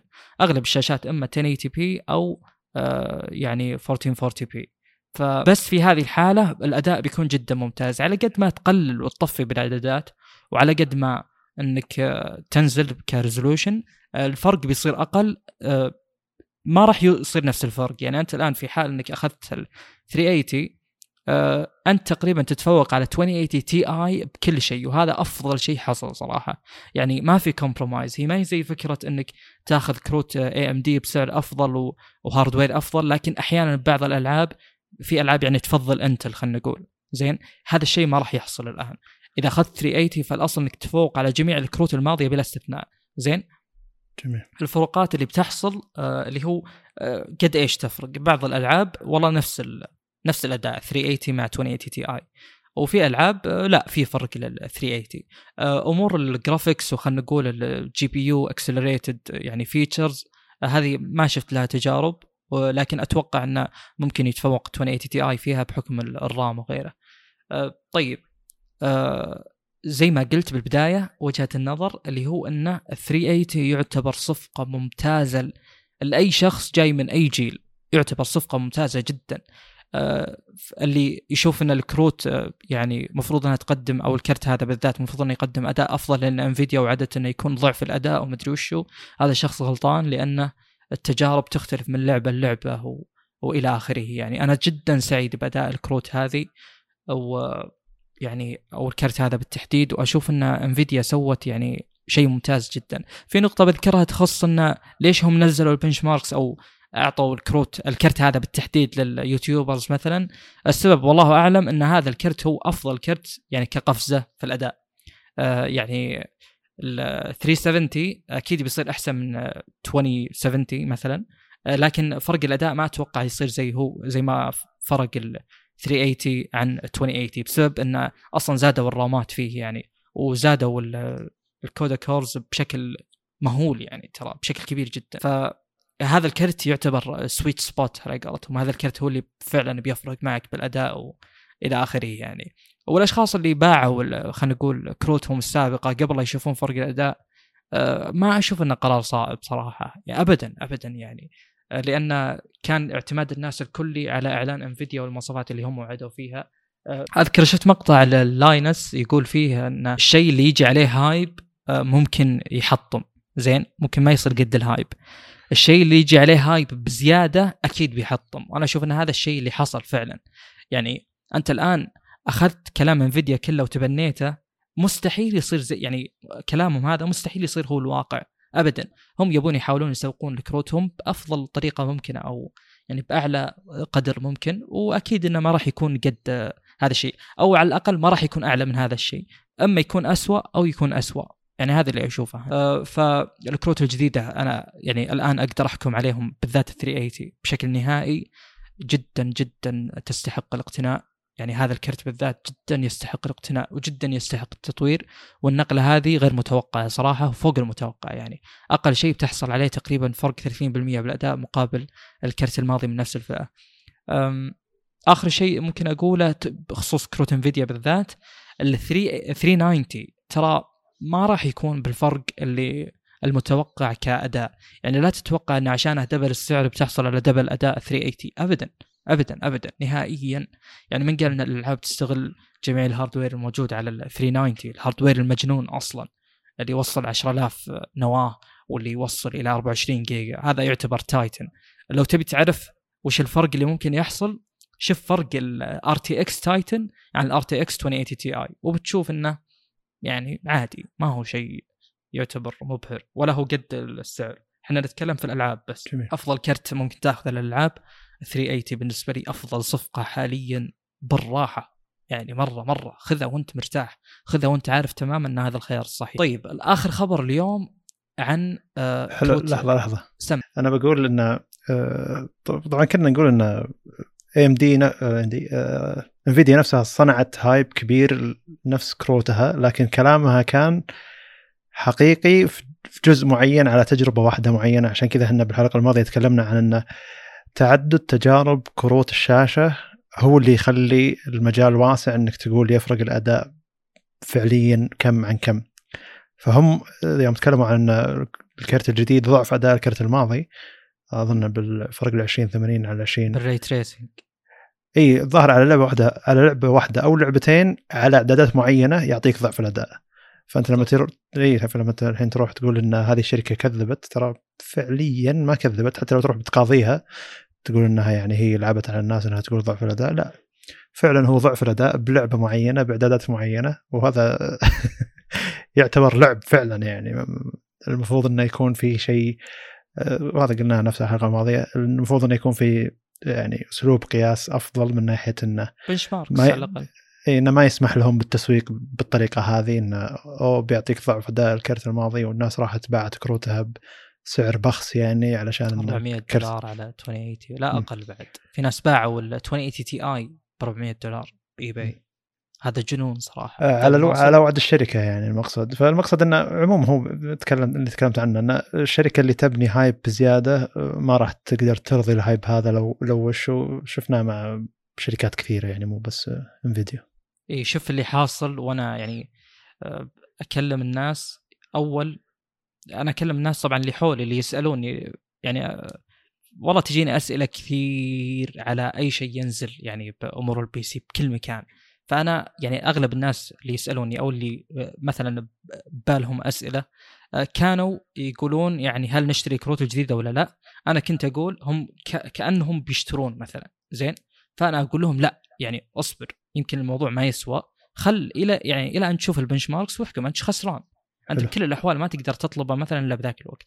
فبالبدايه كنت أقول لهم لا هدوا هدوا يعني لا تشترون لا تشترون زين؟ آه، وهم مرة يبون يشترون. والآن هم يوم شافوا الأداء كأنهم انصدموا وقالوا ما نبي نشتري. أنا أقول تكفى تكفون اشتروا الحين يعني. يعني أول كنت أحاول أهديهم والآن أني أحاول أحفزهم للشراء.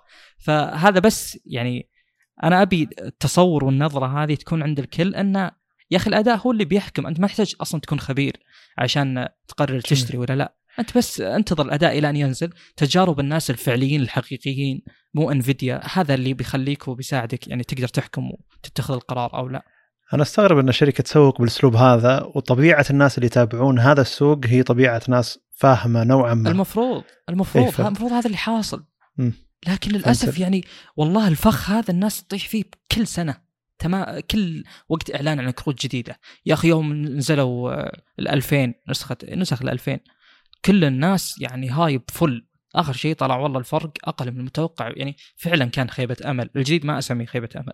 والآن ال- يعني يوم أعلنوا بس يعني يوم الإعلان فقط فقط كل الناس طارت. ويلا يعني هذه الكروت ال... هذه النقلة الفعلية وإنفيديا رجعت يعني تنافس بقوة ومدري وشو.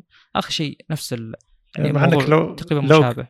مع إنك لو قلت الحقيقة مثلا قلت الواقع انه فرق 50% إلى 70% من الاداء من الأداء واداء الكرت الماضي يعتبر ممتاز. ف 70% زيادة 60% زيادة تعتبر جدا ممتازة. ووعد تعتبر جيد وتحقق فعليا يعني. بكثير من الألعاب والتجارب يعني أو حتى ال benchmarks المقصد إنه يعني السوق حلو والناس اللي قاعد يتابعون فاهمين فالمفروض إنه يعني ما تحاول تلعب عليهم بالأسلوب هذا. حتى المفروض تحاول إنك تفهمهم وش يبون بالضبط. لأنه آه، زي اللي صارت مع مع مثلا اللي يحبون أجهزة OnePlus والحين يوم ارتفع سعرها بدأوا يكرهون الشركة علشان أشياء معينة. أن هم متعمدين أنهم يتركون الفئة هذه ويروحون لفئة بريميوم مثلا. لكن سابقا كانوا يدرون الفئة ذي وش تبي ويعطونهم وش يبون اللي هو أفضل قيمة مقابل السعر. لكن الحين مثلا انفيديا ما لها منافس والناس هذول اللي قاعد ينتظرون كروتها هم تعلقين فيها بس هي لحالها. واللي شروا كروتها سابقا آه، بيتوقعون شيء ممتاز مو مشكلة. لكن ليش تسوق بشكل كبير جدا تحاول إنك تلعب عليهم؟ ثم لما توصل للحقيقة ان لا هي أقل من الأداء فيجونك ناس اللي ما هم فاهمين ذاك الفهم واللي انغروا بالدعايات يجيهم يتحطمون يعني لدرجة إنه ما يبي يشتري الكروت الجديدة يبي يشتري القديمة تقول ما ت... يقول في ظنه انها ما تسوى لأن نرفع أماله بزيادة. مع إنه المفروض إنه هو شخص نوعا ما. آه، فاهم فلو أنت كلمته بالأشياء اللي هو فاهم فيها بيقدر الوضع ما عنده مشكلة يعني. أوكي أنت أعلى كرت أداء أنت أعلى الكروت اداء في السوق فطبيعي زيادة 60% تعتبر واجد تعتبر ممتازه يعني. طيب أكمل, أكمل على موضوع AMD الكروت الجديده اللي المفروض تجي. آه، طيب آه، لحظة بالأخير فيه نقطة اللي ذكرت أنت. هل تقصد أن المفروض انفيديا قايلة أن فرق الأداء 50 إلى 70% بدل ما تقول إنه ضعف الأداء؟ المفروض أنا المفروض إنها ما تسوق أكبر من الأداء الفعلي يعني. صح إيه. هو المشكلة إنهم حرقوا على أنفسهم هذا الكرت اللي هو إن قبل كانوا يقولون هالشيء الحين هم يبون يحسسونك إن النقلة فعلا أكبر من أي نقلة سابقة فقالوا ما ما لنا إلا نزيد الرقم. ولا أتوقع إن لو ما كانوا يعني يفرضون على أنفسهم هالأشياء يعني هم مثلا نقلة ال1000 إلى 2000 قالوا نفس ال... قالوا إن الفرق يعني يوصل إلى 70% فلو قالوا إلى يعني بيوصل إلى 70% الناس بتتوقع نفس النقلة. عموما هذه أمور تسويقية بحتة أنا ما أحب أتكلم عنها. أحب أتكلم عن الأمور التقنية أفضل. يعني لا لأن هذا اشياء لها فائده لأن هذا الشيء قاعد يغبن من ناحية إن الناس اللي قاعد تشاورك أنت شلون تغيرت وجهة نظرها وأنت قاعد تشوفها واقعيا يعني انه هذا أسلوب غلط وقاعد يطيحون فيه أكثر من مرة عند الشركة نفسها. ومع إنه ما عندك ذاك المنافس اللي جدا قوي خايف منه علشان آه، تعطي وعود كبيرة وتخوف المنافس. لا أنت مسيطر بشكل بشكل كبير يعني. طيب آه، بخصوص الجديد حق AMD ترى ما في يعني ما في معلومات يعتمد عليها صراحة آه، إيه. اللي هو ال R RX 6000 اللي هو جيل 6000 نعم. الجيل الجديد ما في أي مواصفات يعني يعتمد عليها بحثت مصادر واجد ما لقيت ولا شيء يعني كله كلام. آه، ف اللي بعلق عليه موضوع وش صار وش كان المتوقع؟ المتوقع يعني إحنا كنا نشوف إن راديون كروتهم الجديدة بتقرب من المنافسه أكثر وأكثر لكن صراحة اللي صار من انفيديا يعني شبه ضربة قاضيه يعني كروت راديون الجيل الماضي ال RX 5700 XT كان يعني يا دوب ينافس ال 2070 سوبر يعني مرة trading blows على قولتهم. مرة هذا يتفوق مرة هذا يتفوق. وفرق بينهم 100 دولار فكان يعتبر deal ممتاز يعني. لكن السؤال هل لو حصلوا الكرتين كلهم يعني لو حصل لي 2070 آه، سوبر وحصل لي ال RX the 5700 أو يعني مع فرق ال 100 دولار هذا هل ممكن آخذ ال 5700 أنا بالنسبة لي ودي أجيب طاري نقطة مهمة وحساسة جدا جدا جدا وتعتبر دليل إن المقارنة بالكروت ما تشبه أي مقارنة أخرى. آه الآن يوم نقول إن AMD تنافس Intel في أمور المعالجات، المعالج عبارة عن إيش؟ المعالج عبارة عن كذا قطعة معدنية قطعة سيليكون آه فيها IHS اللي هو حق تشتيت الحرارة وفي داخلها نواه زين؟ آه بس يعني المعالج هذا عبارة عن قطعة hardware بحتة. حلو؟ آه والمعالجات هذه تباع من آه مصنع واحد. يعني أنا الآن إذا جيت أخذ 9700K كل ال 9700K اللي بالعالم نفس المعالج تماما يعني نسخة مطابقة حلو؟ آه، بينما بالكروت لا نروح الأمور مختلفة بشكل كبير جدا جدا جدا. يعني أنت الآن عندك نسخة ال Founders Edition زين؟ آه يكفيك أن نسخة ال Founders Edition تجي ب clock speeds وتجي ب thermal solution اللي هو المراوح وال heat sink يختلف عن اللي يجيك من المصنعين يعني الآخرين طقة MSI وغيره يعني. فهذه النقطة خلينا نحطها بالحسبان. النقطة الثانية أصلا يعني آه الكروت الشاشة فيها مكونات واجد واجد واجد يعني. فيها أول شيء ال CUDA cores النواه الأساسية. زين؟ وفيها ال tensor cores. حلو؟ وفيها ال VRAM اللي هو ال video RAM. هذا كم حجمه؟ أكيد يفرق بالمعادلة. وفيها آه، شو اسمه آه، يعني ال PCB كامل. آه، وفيها نقطة ال- التردد حق ال- الكرت نفسه وكيف يتوزع ويبدأ من متى وينتهي متى. وفيها آخر شيء زي اللي قلته تو ال heat sink نفسه ومع المراوح. فمتغيرات واجدة جدا ك hardware فقط. حنا هذا تكل... كل اللي تكلمنا عنه كوم وموضوع ال software كوم ثاني مختلف تماما. يعني مرة. مرة. يعني مثلا أنا أشوف إنه بحكم إني يعني أنا للحين ما استخدمت ال- كروت الراديون. بس إن انفيديا تعتبر متفوقة ك خلينا نقول efficiency يعني ال hardware حقها يطلع آه، أداء أكثر من اللي تلقاه عند آه، راديون. يعني هذا ال package وهذا هذا التكتيك ين- ينجح بالمعالجات. ليش؟ حلو. المعالجات الأصل انها هي hardware فقط. زين؟ هي أتكلم cores فقط. بينما بالكروت لا عندك أمور أخرى كثيرة تدخل بالمعادلة. فالفكرة نفسها ما تنجح تماما بالكروت.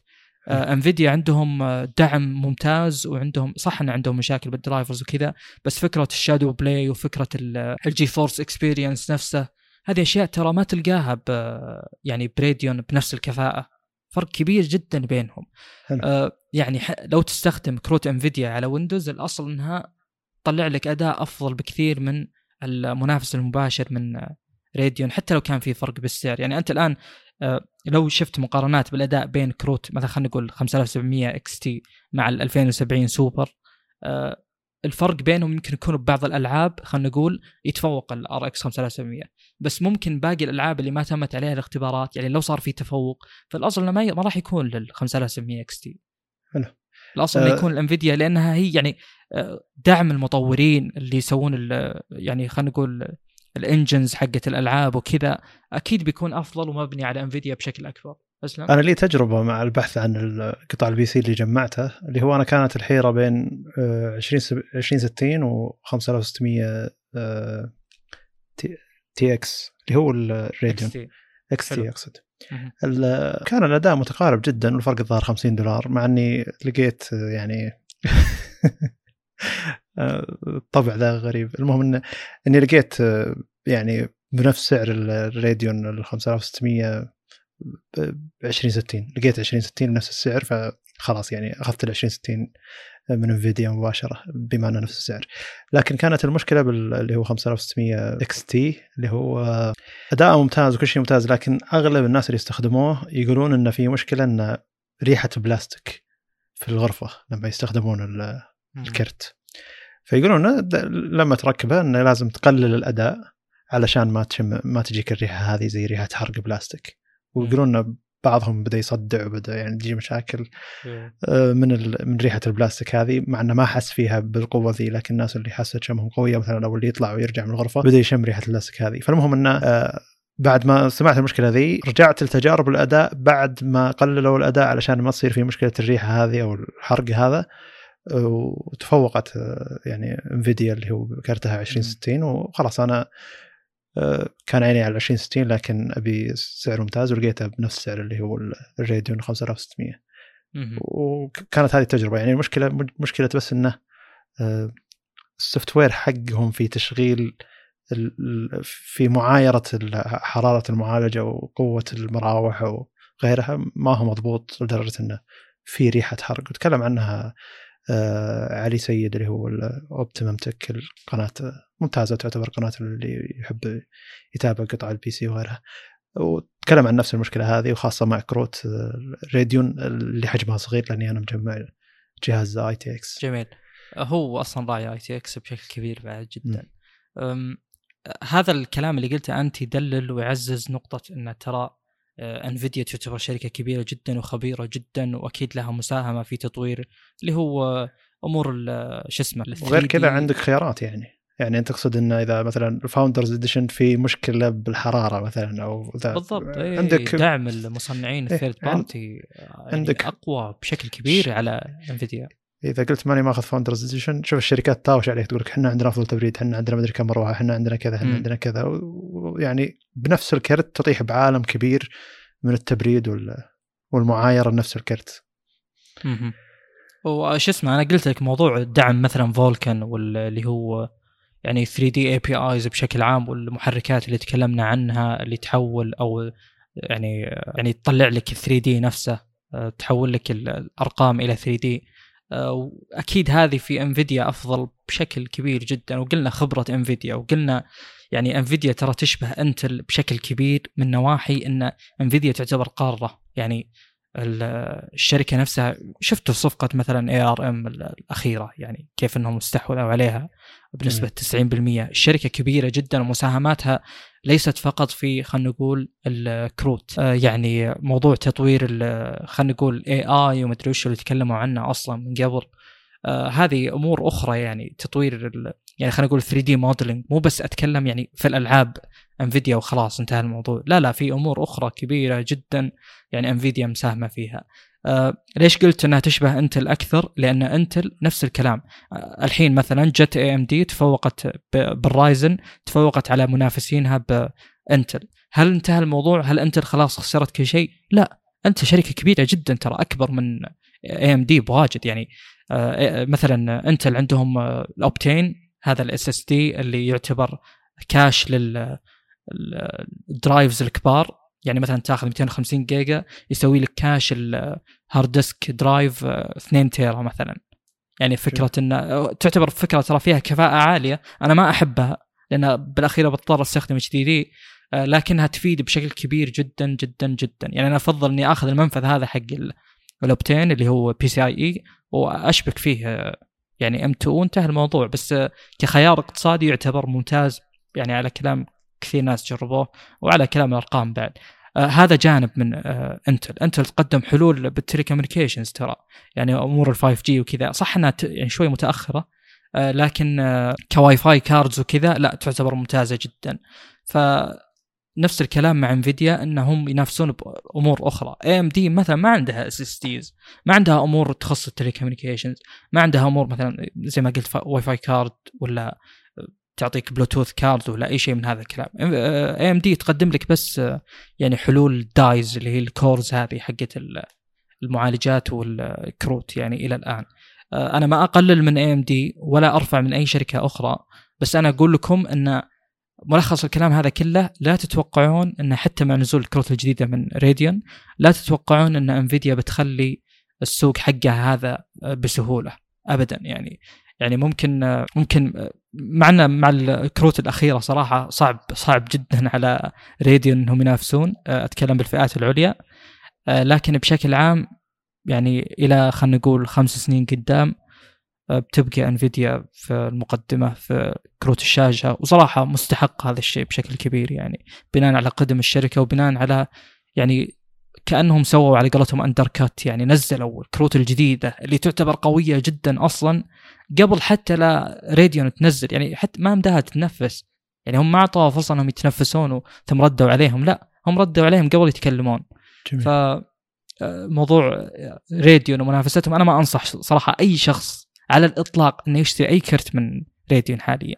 أدري إن العبارة هذه تعتبر كبيرة جدا بس لو شفت إيجابيات لذيك الكروت فهي بتكون إيجابيات بأماكن محددة.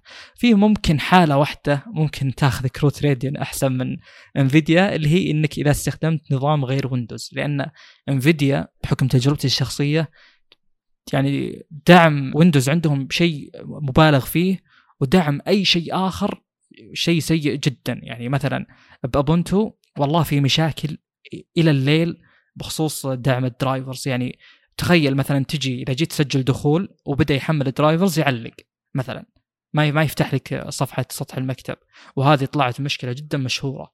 يعني طبعا ما أتكلم اللي يستخدمون على virtual machines أتكلم عن اللي يستخدمون ال dual boot يعني يستخدم النظام بشكل كامل. ف يعني إذا كان إذا كنت تستخدم Ubuntu بشكل كامل Nvidia بتواجه فيها مشاكل كبيرة جدا ودعم Radeon أفضل بشكل كبير. لكن غير كذا هو الأصل طبعا أغلب السوق يعني وبالذات بالألعاب يستخدمون Windows الأصل انه في كل الفئات خيارات يعني Nvidia أفضل بشكل كبير بعد.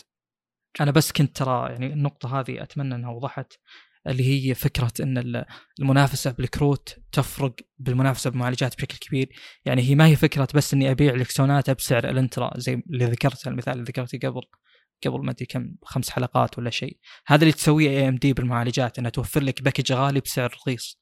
بينما بالكروت ما ينفع إنك تسوي كذا ما يكفي أصلا.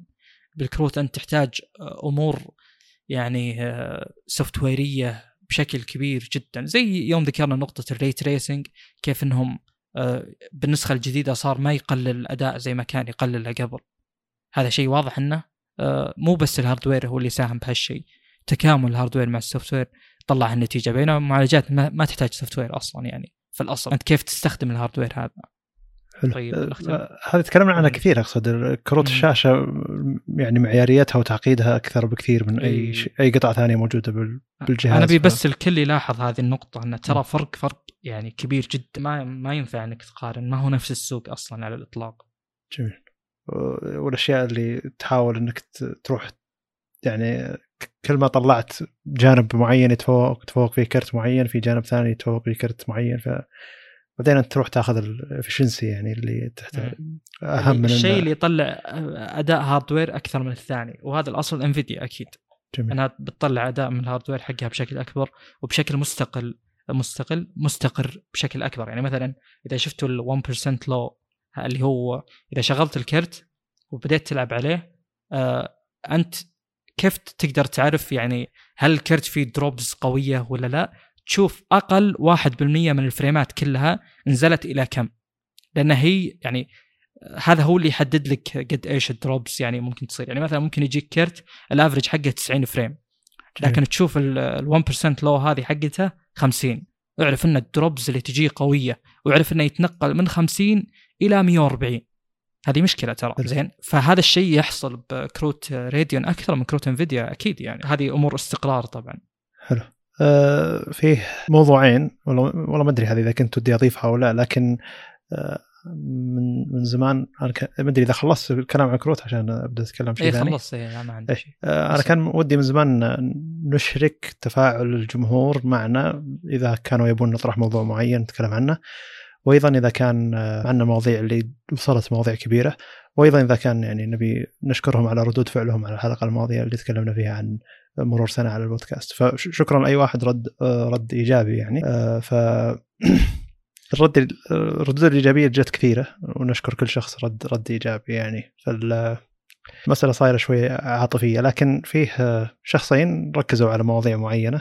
الأول قال إنه سرد المواضيع أو سرد المواصفات للأجهزة تعتبر متعبة عند إني أركز معكم فيها. فلما تسهبون في سرد مواصفات جهاز أو لابتوب شوي أضيع لأن الوصف الصوتي ما هو وصف ما هو شيء أقدر أقرأه. شخصيا حاولنا نحل الموضوع ذا بأكثر من طريقة حاولنا نكون سريعين في إننا نسرد المواصفات بسرعة لكن أيضا أظنها تضيع شوي. وحاولنا أيضا أن نخلي كل مواصفة نتكلم عنها يعني نتكلم عن مثلا الشاشة نعطي انتقادنا عن الشاشة إذا كان في انتقاد معين أو إذا كان في شيء إيجابي بالشاشة مثلا. كل شيء نمر عليه للجهاز اللي نتكلم عنه. نسولف في المواصفات اللي إحنا نتكلم عنها كل واحدة على حدة. ما أدري إذا كان المفضل إنه يكون السرد مباشر ثم نتكلم عن كل شيء يعني بشكل تفصيلي بعد ما نسرد جميع المواصفات ولا اننا وحنا نتكلم عن المواصفات كل مواصفة نقعد نتكلم عن تفاصيلها. أنا ما شخصيا أسمع البودكاست مرة ثانية لكن يكون عندي تصور الأشياء اللي إحنا تكلمنا عنها ويكون عندي تصور المواصفات الأجهزة اللي إحنا تكلمنا عنها سواء لابتوبات مثلا لابتوبات هواوي اللي تكلمنا عنها الحلقة الماضية أو مواصفات الأجهزة اللي نتكلم عنها سواء كاميرات أو أجهزة ذكية تابلت ما أدري وش اللي يفيد. لكن بنحاول إن إحنا نبسط الفكرة أو نخليه السرد واضح بشكل ممتاز ونخليه سرد مباشر ما يكون فيه شوية حوسة. وإذا كان عندنا تعليقات على أي مواصفات يعني إحنا بنتبع نفس الأسلوب. وإذا كنت أنت من الناس اللي ما تقدر تركز معنا من ناحية المواصفات روح افتح صفحة الجهاز وشوف مواصفاته ثم شوف تعليقاتنا على الجهاز نفسه أو وجهة نظرنا عن الجهاز نفسه. وهذا شيء يعتبر جيد. هذا إذا كنت أنت ما تقدر تركز. مع إنه يعني حاول إنه إذا بدينا نسولف بمواصفات جهاز شوي تركز. بس الفترة هذه وبعدين خلاص يكون كلامنا نوعا ما عمومي. ذيك الفترة تقدر إنك ما تركز ذاك التركيز. مع ان إحنا ترى من أهدافنا إنه يكون الشخص بعد ما يسمع لنا يكون عنده حافز إنه يبحث عن معلومات أكثر. ومنها المعلومات اللي إذا كان مهتم بالجهاز اللي إحنا تكلمنا عنه أو شيء إحنا تكلمنا عنه. عموما. طيب في شو اسمها نقطة المواصفات ترى والله دايم أحتار فيها بشكل يعني كبير جدا. أنا أذكر إني كنت أقول لك انه ذكر جميع المواصفات بالذات إذا جينا للكاميرات نقدر نفصل فيها هذه 12 ميجا بكسل فتحتها كذا وإلى آخره. أه صراحة اللي وصلت له إن ذكرها بشكل سريع يعني ما ننجزها أه نفصل فيها أفضل لأن بالأخير المستمع إذا ما كان يبي يركز عادي ترى مو لازم تعرف كل شيء. جميل. يعني إذا أنت مو مهتم مثلا بمواصفات الكاميرات أبد انجز الموضوع ذا تماما. عادي جدا جدا. فبالعكس بالذات إن بودكاست هذا يعتبر ما هو مقطع فيديو في مساحة للكلام.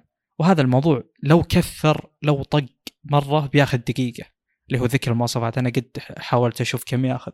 فأشوف إنه عادي يعني. طبعا أكيد نتقبل النقد هذا وأكيد إن الآن ذكرنا لأنه يعني عادي نقوله أو إن نفضل نقوله هو يعتبر سؤال لكم جميعا عن وش تفضلون؟ ممكن تشاركونا. ممكن تسوون مثل ما سووا الشخصين هذول في إنهم منشنونا وقالوا يعني عن رأيهم أو انتقادهم مثلا. هذا شيء صراحة مرة ممتاز.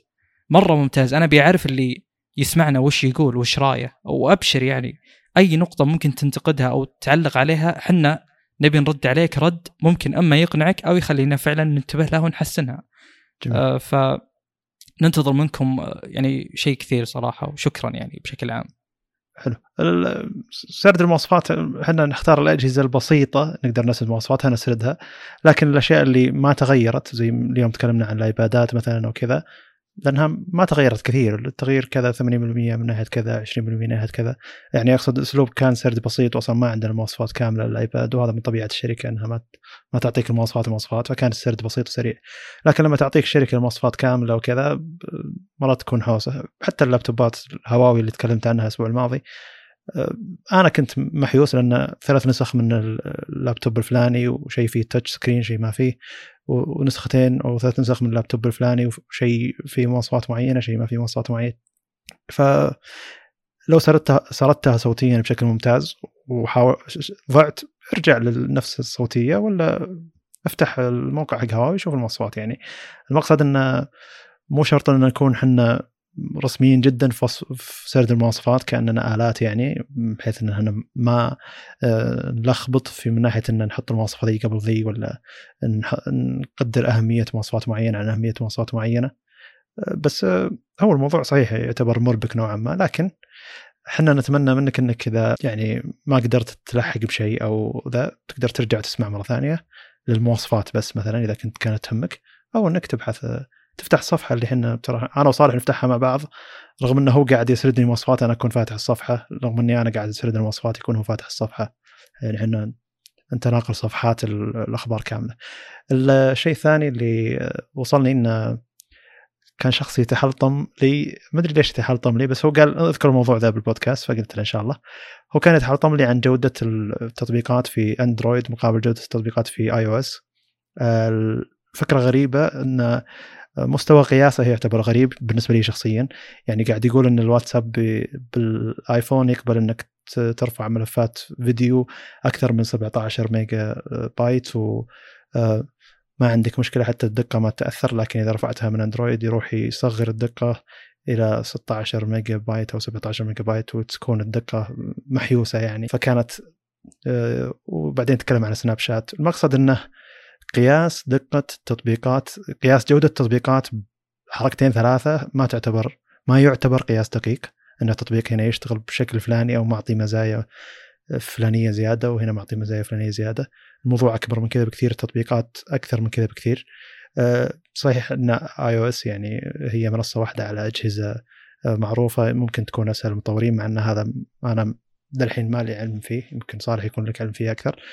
بس المقصد إنه آه، ترى هي وجهة نظر نوعا ما آه، محصورة في كم شغلة أنت قاعد تقيم عليها. المفروض إن التقييم يكون أكبر من كذا بكثير.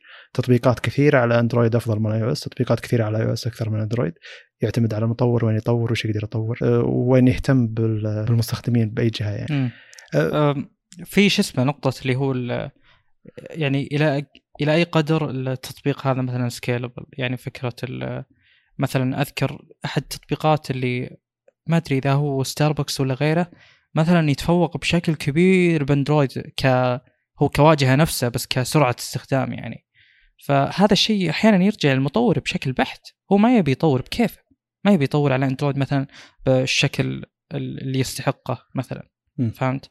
فيعني هذا يرجع للمطور بشكل كبير ويرجع لسياسات الستور نفسه لا المقصد يعني زي- إنه مثلا هل أبل موفرة أدوات أفضل من أندرويد بحيث إن لا،. التطوير عليها أسهل ولا لا، لا. ال- الجودة فيها أفضل يعني هنا الأسئلة. تكون يعني ولا هو اهمال بس من المطور يعني لا لا شوف آه، يعني أنت الآن مثلا يوم تجي تطور على أندرويد تقدر تستخدم Java Kotlin مدري وش Flutter وغيره زين في عندك. خيارات مثلا واجد ف وأحيانا في أشياء متعلقة بأنك تسوي cast زي ظاهر React وغيره يعني إنه ما يكون هو أصلا مبني على اللغة هذه. آه، بعطيك أشياء يعني توضح الفكرة. الظاهر إني قد ذكرتها قبل. أنا الآن كأندرويد أوفر methods أوفر functions يعني لل آه، يعني للي بيبي يطور على المنصة حقتي. كأبل أسوي نفس الشيء. زين؟ مثلا خلينا. نقول في method اسمها show time أظهر الوقت. حلو؟ حلو. هذه يعني إذا جت مثلا شركة تبي تسوي framework بناء على لغة معينة طريقة كتابتك للبرنامج بتختلف لكن أنت بالأخير بترجع تستدعي نفس ال methods اللي وفرها لك النظام. ليش؟ هذا يرجع لفكرة اللي هو يسمونه شفتوا ال micro kernel؟ شفتوا فكرة ال layered approach وما أدري ذكرتها قبل؟ اللي هو فكرة إن أنا ك hardware أحط لي طبقة كذا مجرد يعني تواصل بيني وبينك. أنا أوفر لك الأدوات. زين؟ حلو. بس أنت نفسك كمطور ما تقدر تلمس ال hardware صح؟ جميل. أنا ذكرت هذه النقطة. فهذه هذه نفس ال- الفكرة تماما اللي هو إن أنا ك hardware أنا كتحت ك kernel level أعطيك أقول لك هذه الأشياء اللي تقدر تستخدمها. تبي تظهر الوقت تبي ترفع brightness تبي آه، تغير resolution أعطيك الأدوات. زين؟ الأدوات هذه نفسها بالاثنين ترى. هذه أنظمة نتكلم. kernels هذه. ما تفرق في هذه الأشياء. اللي يفرق كيف ال frameworks هذه تستخدم هذه الأشياء. استخدامها هو اللي بيغير موضوع الكفاءة. يعني مثلا Flutter من قوة آه، يعني الدعم بال framework هذا نفسه يقول لك إنه آه، عشانه من جوجل نفسهم إذا استخدمته على الاندرويد بيكون تكامله مع ال hardware أفضل لأنه آه، يستخدم نفس ال methods هذه بالنظام ما ما يعدل فيها. جميل. زين؟ أنا قد قريت أمور performance تخص هذه الأشياء عن Flutter وعشان كذا أصلا اخترت إني أتجه هذا الاتجاه. أه، بعكس React React كان يستخدم ال methods حقت النظام ويعدل عليها. ف أندرويد يوفر لك frame أكثر من اللي موجودة على إيش اسمه iOS فممكن هذا له تأثير. ممكن مثلا أنا ما أدري عن دعم Java صراحة بس قليل أشوف ناس تبرمج Java على أندرويد أه، ممكن عشان الدعم فيه قليل يكون أداءه مثلا أسوأ. مثلا حلو. وهذا قرار مطور وطريقة كتابة البرنامج أيضا من المطور. ممكن هو يستخدم مثلا البرنامج حقه في thread واحدة مثلا. في برامج كثير كذا تغثك يا أخي. يعني مثلا إذا جت تحمل صورة أو تحمل أي شيء معين ما تقدر تتنقل داخل البرنامج نفسه التطبيق يعني. فمثل ما قلت لك هي ال framework كنقطة أساسية. والشيء الآخر طريقة يعني البرمجة للتطبيق نفسه. فما في مكان واحد كذا تلومه على هذا الموضوع وهو أصلا الموضوع بالبداية ما هو صحيح أن نقول iOS أفضل من اندرويد في هذه النقطة، في أمور وفي أمور يعني، في أمور من الناحية في أمور من الناحية. حلو ف- والقياس مو دقيق يعني أقصد هو من بالضبط، تجربته الشخصية على. كم شغلة صحيح. إن نظام تطبيقات على النظام. هذا أفضل من هذا بالضبط. الفكرة الفكرة الثانية الحين مثلا يوم وصلت الوجت لل iOS. لأن أبل حطت واجهة معينة بأسلوب معين وتكون الوجت كذا مربع بشكل يعني اللي هم يبونه أو 2.2 by 2 إي ومربع. بشكل بأطراف مدورة نوعا ما. فبدات الشركات تصمم الاسلوب أبل يعني. فكثير من الناس قاعد تقول إنه أوه ليش جوجل مثلا حطت وجت أفضل من الوجت الموجود في اندرويد عند iOS مثلا؟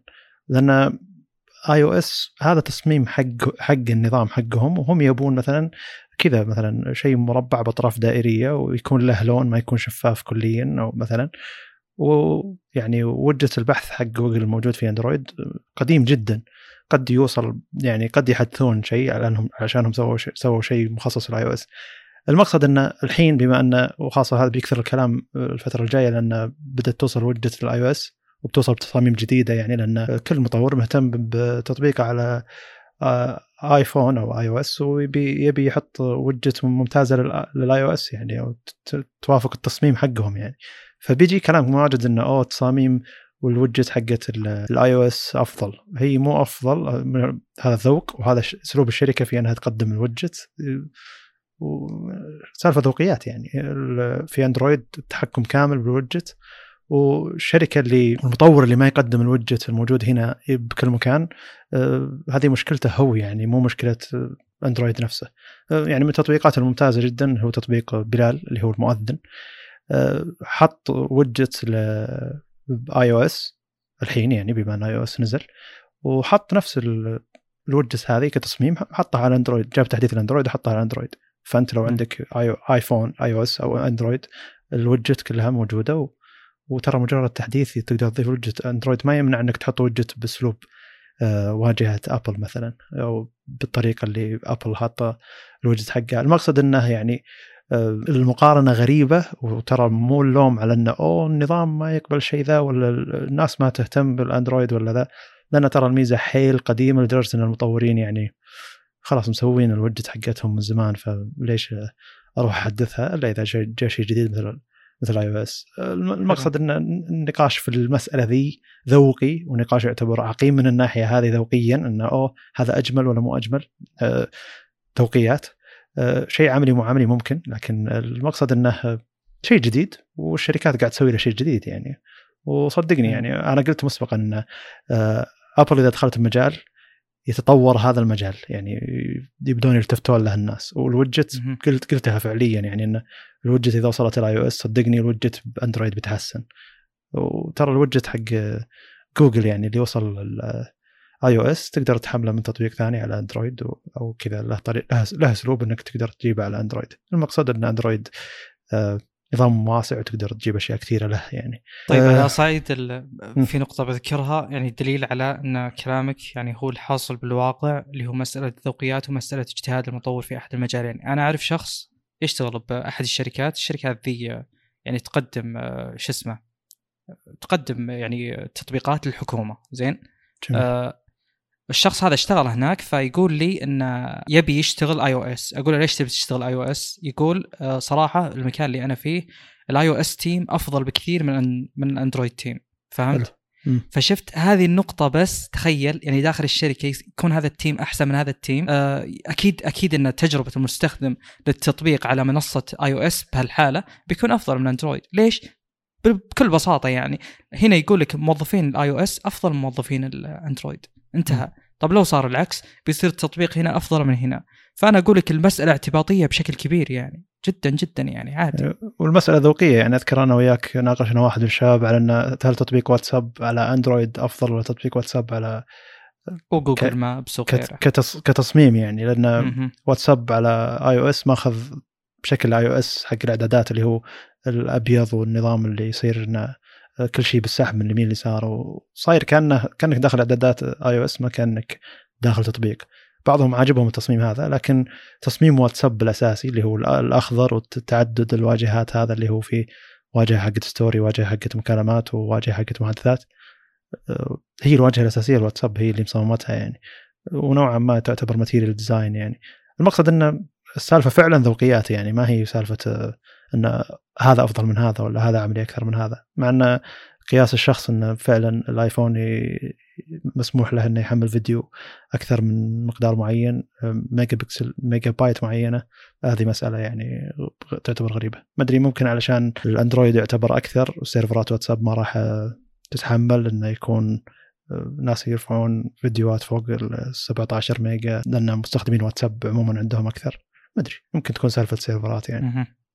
المقصد إن العوامل المؤثرة كثيرة تعتبر وهذا ما يعني إن النظام أفضل من نظام. في نظام يستغل ال- الهاردوير أكثر من نظام فعليا يعني بس آه، هذا الشيء عموم الأشياء ذي تعتمد على المطورين. ال- أدوات التطوير كلها متقاربة من بعض يعني والمطور إذا شد حيله بأحد الجهتين بيقدر يقدم لك تطبيق محترم. عندك انت في نقطة أخيرة بس آه اللي هي في أحد الدكاترة عندي كنت أناقشه كثير مرة. آه تعرف اللي هو كان يدرسني operating systems جميل. وكان ذا قبل أكثر من سنة. آه فهو كان يتكلم كشخص مرة فاهم بس إنه مو مطلع على الجديد. وأنا حلو. أتكلم كشخص مرة مطلع على الجديد بس مو فاهم زي أكيد هو دكتور بالأخير. فكان يناقش فكرة تطوير على أندرويد وعلى iOS وكان يقول في نقطة أنا أشوف إنه يتفوق فيها اندرويد بشكل واضح اللي هو الخيارات. يعني مثلا فكرة آه، اللي هو آه، إذا دخلت آه، تطبيق زي واتساب على iOS فكرة الشريط العلوي ومدري وشو وإنك لازم تلتزم تصميم معين. حلو. هذه أقل تقييد يقول بالذات يعني بأندرويد أكيد إنها أقل تقييد وبالذات بأمور الوصول لل hardware أنا ما جربت صراحة على iOS جربت Flutter وعلى اندرويد بس. و فما ما أقدر أحكم بس هو كشخص يعني حتى مستخدم الآيفون هو. يقول أن صراحة التجربة هناك آه، فيها حرية بشكل أكبر. فهذه أشوف إنها إيجابية للأندرويد لكن ممكن قد ما تكون مستغلة يعني من المطورين قد ما تكون تشوف ال- الميزه هذه. يعني إن مثلا التناغم مع الهاردوير أفضل في أحد التطبيقات اللي ما تعتبر من تطبيقات النظام نفسه. جميل. نختم. آه، ما أدري إذا عندك أنت أي تعليقات تبي تعلق عليها وصلتك يعني أو آم والله ما أدري صراحة ليه. في شيء تبي تعلق عنه؟ لا لأن الك- الكلام الجميل اللي وصل كلام كثير وأعتقد إنه يحتاج شكر آه، بالبودكاست. أكثر من حتى الشكر اللي وصل آه، نصي يعني ما يكفي الشكر النصي. والله شوف في نقطة واحدة بس ودي أعلق عنها. آه، هو صح. الأخ خليل جزاه الله خير يعني جدا متفاعل وأتوقع حتى معك ويعطي يعني أنت تحتاج هذول الأشخاص لأنهم يعطونك فيدباك يرد عليك يعلمك أنت وش قاعد تسوي بالضبط؟ لأن أنت ممكن ك من وجهة نظر الملقي نفسه مقدم المحتوى ممكن في أشياء ما تشوفها. فدائما الشخص اللي زي كذا صراحة آه، يعني يعلمك أنت وين مكانك بالخريطة وش قاعد تسوي وش نظرة الناس أو خلينا نقول المستمع العادي لك.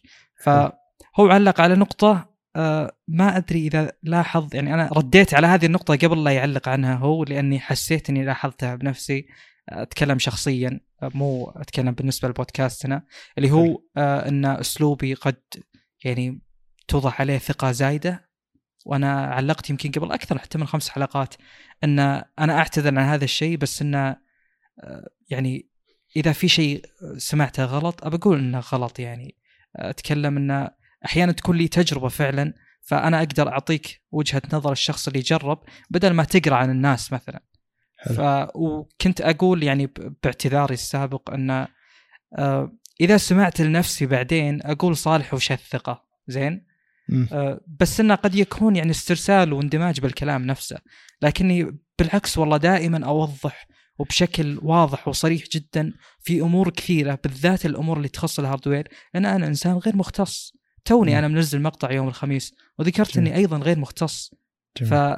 فاذا كان عندي معلومات بقولها وطبعا أكون متأكد منها آه، وأوضح إني أصلا غير مختص وأنا أستحي أحيانا إني أتكلم عن أشياء لها مختصين بس أنا ما أسمع آراء المختصين هذولا لأنهم ما يتكلمون بكل بساطة يعني يعني. أنا صراحة من زمان أدور ناس مختصين بالهاردوير كاختصاص كدراسة فعلا مو مجرد آه، اهتمام يعني أنا أبي شخص درس مثلا هندسة كهربائية أبي أناقشه بأمور هاردويرية دقيقة جدا بس ماني لاقي ما في حلو. أشخاص ياخذون يعط- يعطون معي بنفس خلينا نقول الاهتمام وال level يعني المهتمين بالهندسة الكهربائية غالبا تعليقاتهم على آه، أو استخدامهم وتطويرهم على أمور تخص ال Raspberry Pi مثلا وغيره.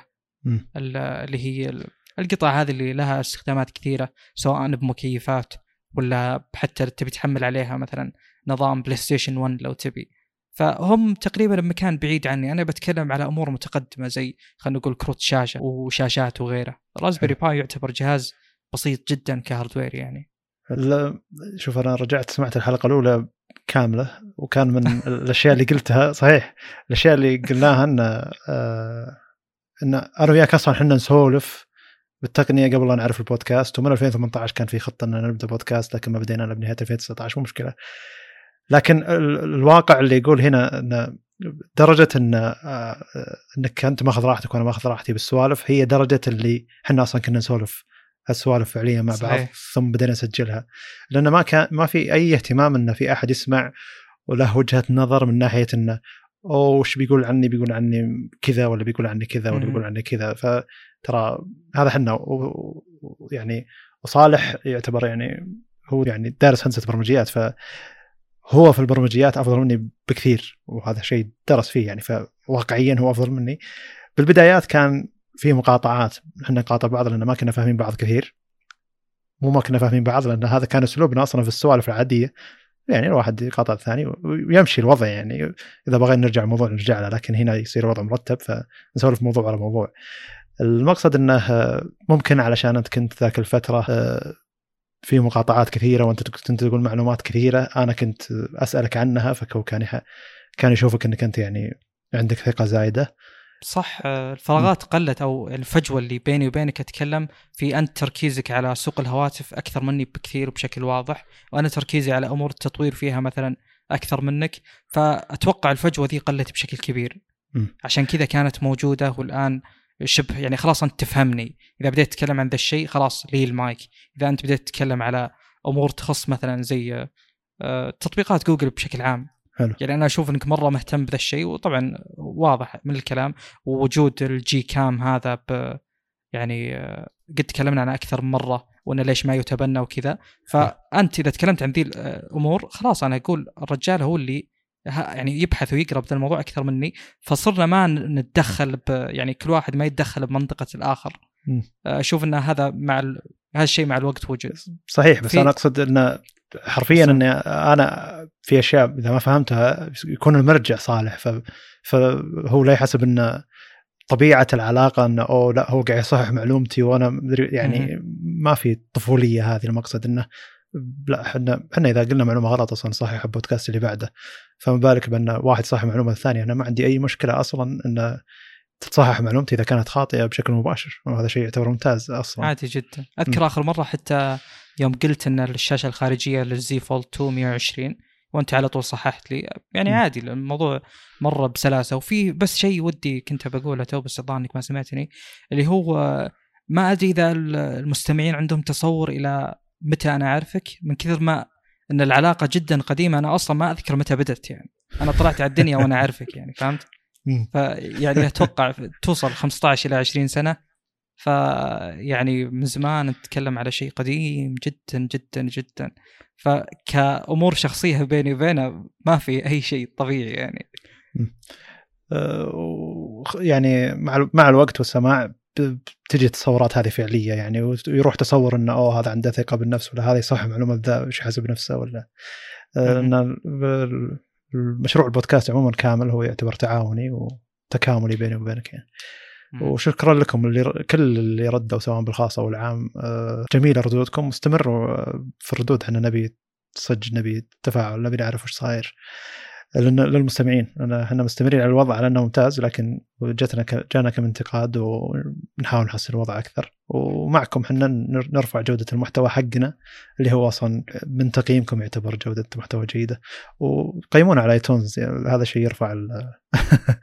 يرفع يرفع المحتوى للناس الباقية اللي تتابع التقنية عموما. يجيهم من ضمن اقتراحات آه، بودكاست اي اي آه، في شيء بعد ذكرته تو اللي هو فكرة تميز البودكاست. أنا أذكر من البداية قلت لك أن أسلوب كلامنا طبعا هو أكيد إنه مميز. أنا ما عندي شك في هذه النقطة. ان ان ما في أحد يقدم هذا النوع من المحتوى. آه، وكنت أقول لك يا أخي المشكلة أن طبعا في نقاشنا أن هل نبدأ بودكاست هل ما نبدأ وإلى آخره. كنت أقول لك انه كيف المشا- المشاهد أو المستمع معليش بي- بيلاحظ هذا الشيء. آه، فالردود اللي جت مؤخرا بالذات وضحت لنا بالذات يوم كملنا سنة آه، اللي هو الجمعة الماضي وضحت لنا إنكم تلاحظون هذا الشيء وقاعد أقول يعني يا ليتني عرفت الشيء ذا من البداية. ليش؟ لأنه هو بيحفزني طبعا إني أستمر أكثر. وثاني شيء الشعور هذا اللي عندكم إن هذا البودكاست مختلف أنا أبي يوصلني. فشكرا للي علقوا بهالخصوص. إيه. آه، شكر كبير لهم صراحة وحنا نحفز اللي ما علق يعلق. وعموما عدد السماعات عندنا ما هو بكثير لكن الكلام اللي يجي من وصف المحتوى وكمية الناس اللي فاهمة قاعد توصلنا آه، تعدل أكثر من هذه المشاهدات أو سماعات بمراحل. يعني ما يهم كم من الناس المستمعين كمية كبيرة وحنا مؤثرين بالسوق قد ما يهم إن هذول الناس اللي يسمعون هم أصلا ناس مؤثرين ببيئتهم هم أصلا التقنيين اللي موجودين ببيئتهم. هو الشخص اللي بالعائلة عنده بالمجموعة اللي عنده بالشباب اللي عنده اللي هو اللي فاهم واللي يسأل. فحنا نعتبر مؤثرين على المؤثرين في السوق يعني. ف آه، غير إن مستوى الفهم وجودة المحتوى. فصناعة مجتمع للناس هذه يعتبر صعب يعتبر آه، يعني مهمة كبيرة وقوية يعني. ما أعتقد إن حتى إحنا نقدر نسويها للدرجة هذه. لكن من الجيد إنه يكون عندنا مستمعين بالجودة هذه وحتى إذا جو يعلقون معنا أو يسولفون معنا جودة النقاش وجودة المحتوى تعتبر ممتازة. أيوه جميل أصلا إنك تناقش شخص هو يعرف وجهة نظرك، هو يعرف أنت وش رأيك. فإذا جاي يسأل عن أشياء يختصر لك كثير. يعني خلاص يسأل عن النقطة الدقيقة هذه بشكل مباشر. فيعني من الأسئلة طبعا اللي توصلني بالخاص بكل مكان يعني المنصة اللي ما توقعت احد يسألني فيها عليها أسئلة كثير وللأسف يعني كثير منها ما رد عليها اللي هي إنستغرام لأن أحيانا أحتار بالرد وأحيانا عموما أنا أعتذر بشكل عام بس أقصد انه الأشخاص إذا جو يسألون يعني شيء ممتاز انه ما أحتاج أشرح له أنا وش أبي أقول يعني قبل البودكاست آه، يوتيوب ما يكفي طبعا إنك تعطي أو توضح وجهة نظرك بشكل كامل لأنها ما هي منصة فيها مساحة زي البودكاست مثلا. فكان إذا جاء الشخص يسألني عن شيء يسألني مثلا مقارنة بين IPS و VA أو أقعد أكثر من ساعة أشرح ليش أنا أفضل إنك تاخذ كذا عن كذا. بينما الآن صراحة لا خلاص الأغلب عارف وجهة نظري وعارف ليش أنا أفضل هذا عن هذا. فيروح يسأل بالأسئلة الأعمق خلينا نقول المتعلقة ب ghosting مثلا ولا غيره. هل واجهت هذا الشيء ولا لا؟ ما يسألك والله وش أفضل IPS ولا VA وليش؟ فجيد الوصول المربط الفرس على طول مع المستمعين بشكل عام. يعني معدل الوعي العالي هذا أحترمه أيوه جدا ممتاز صراحة.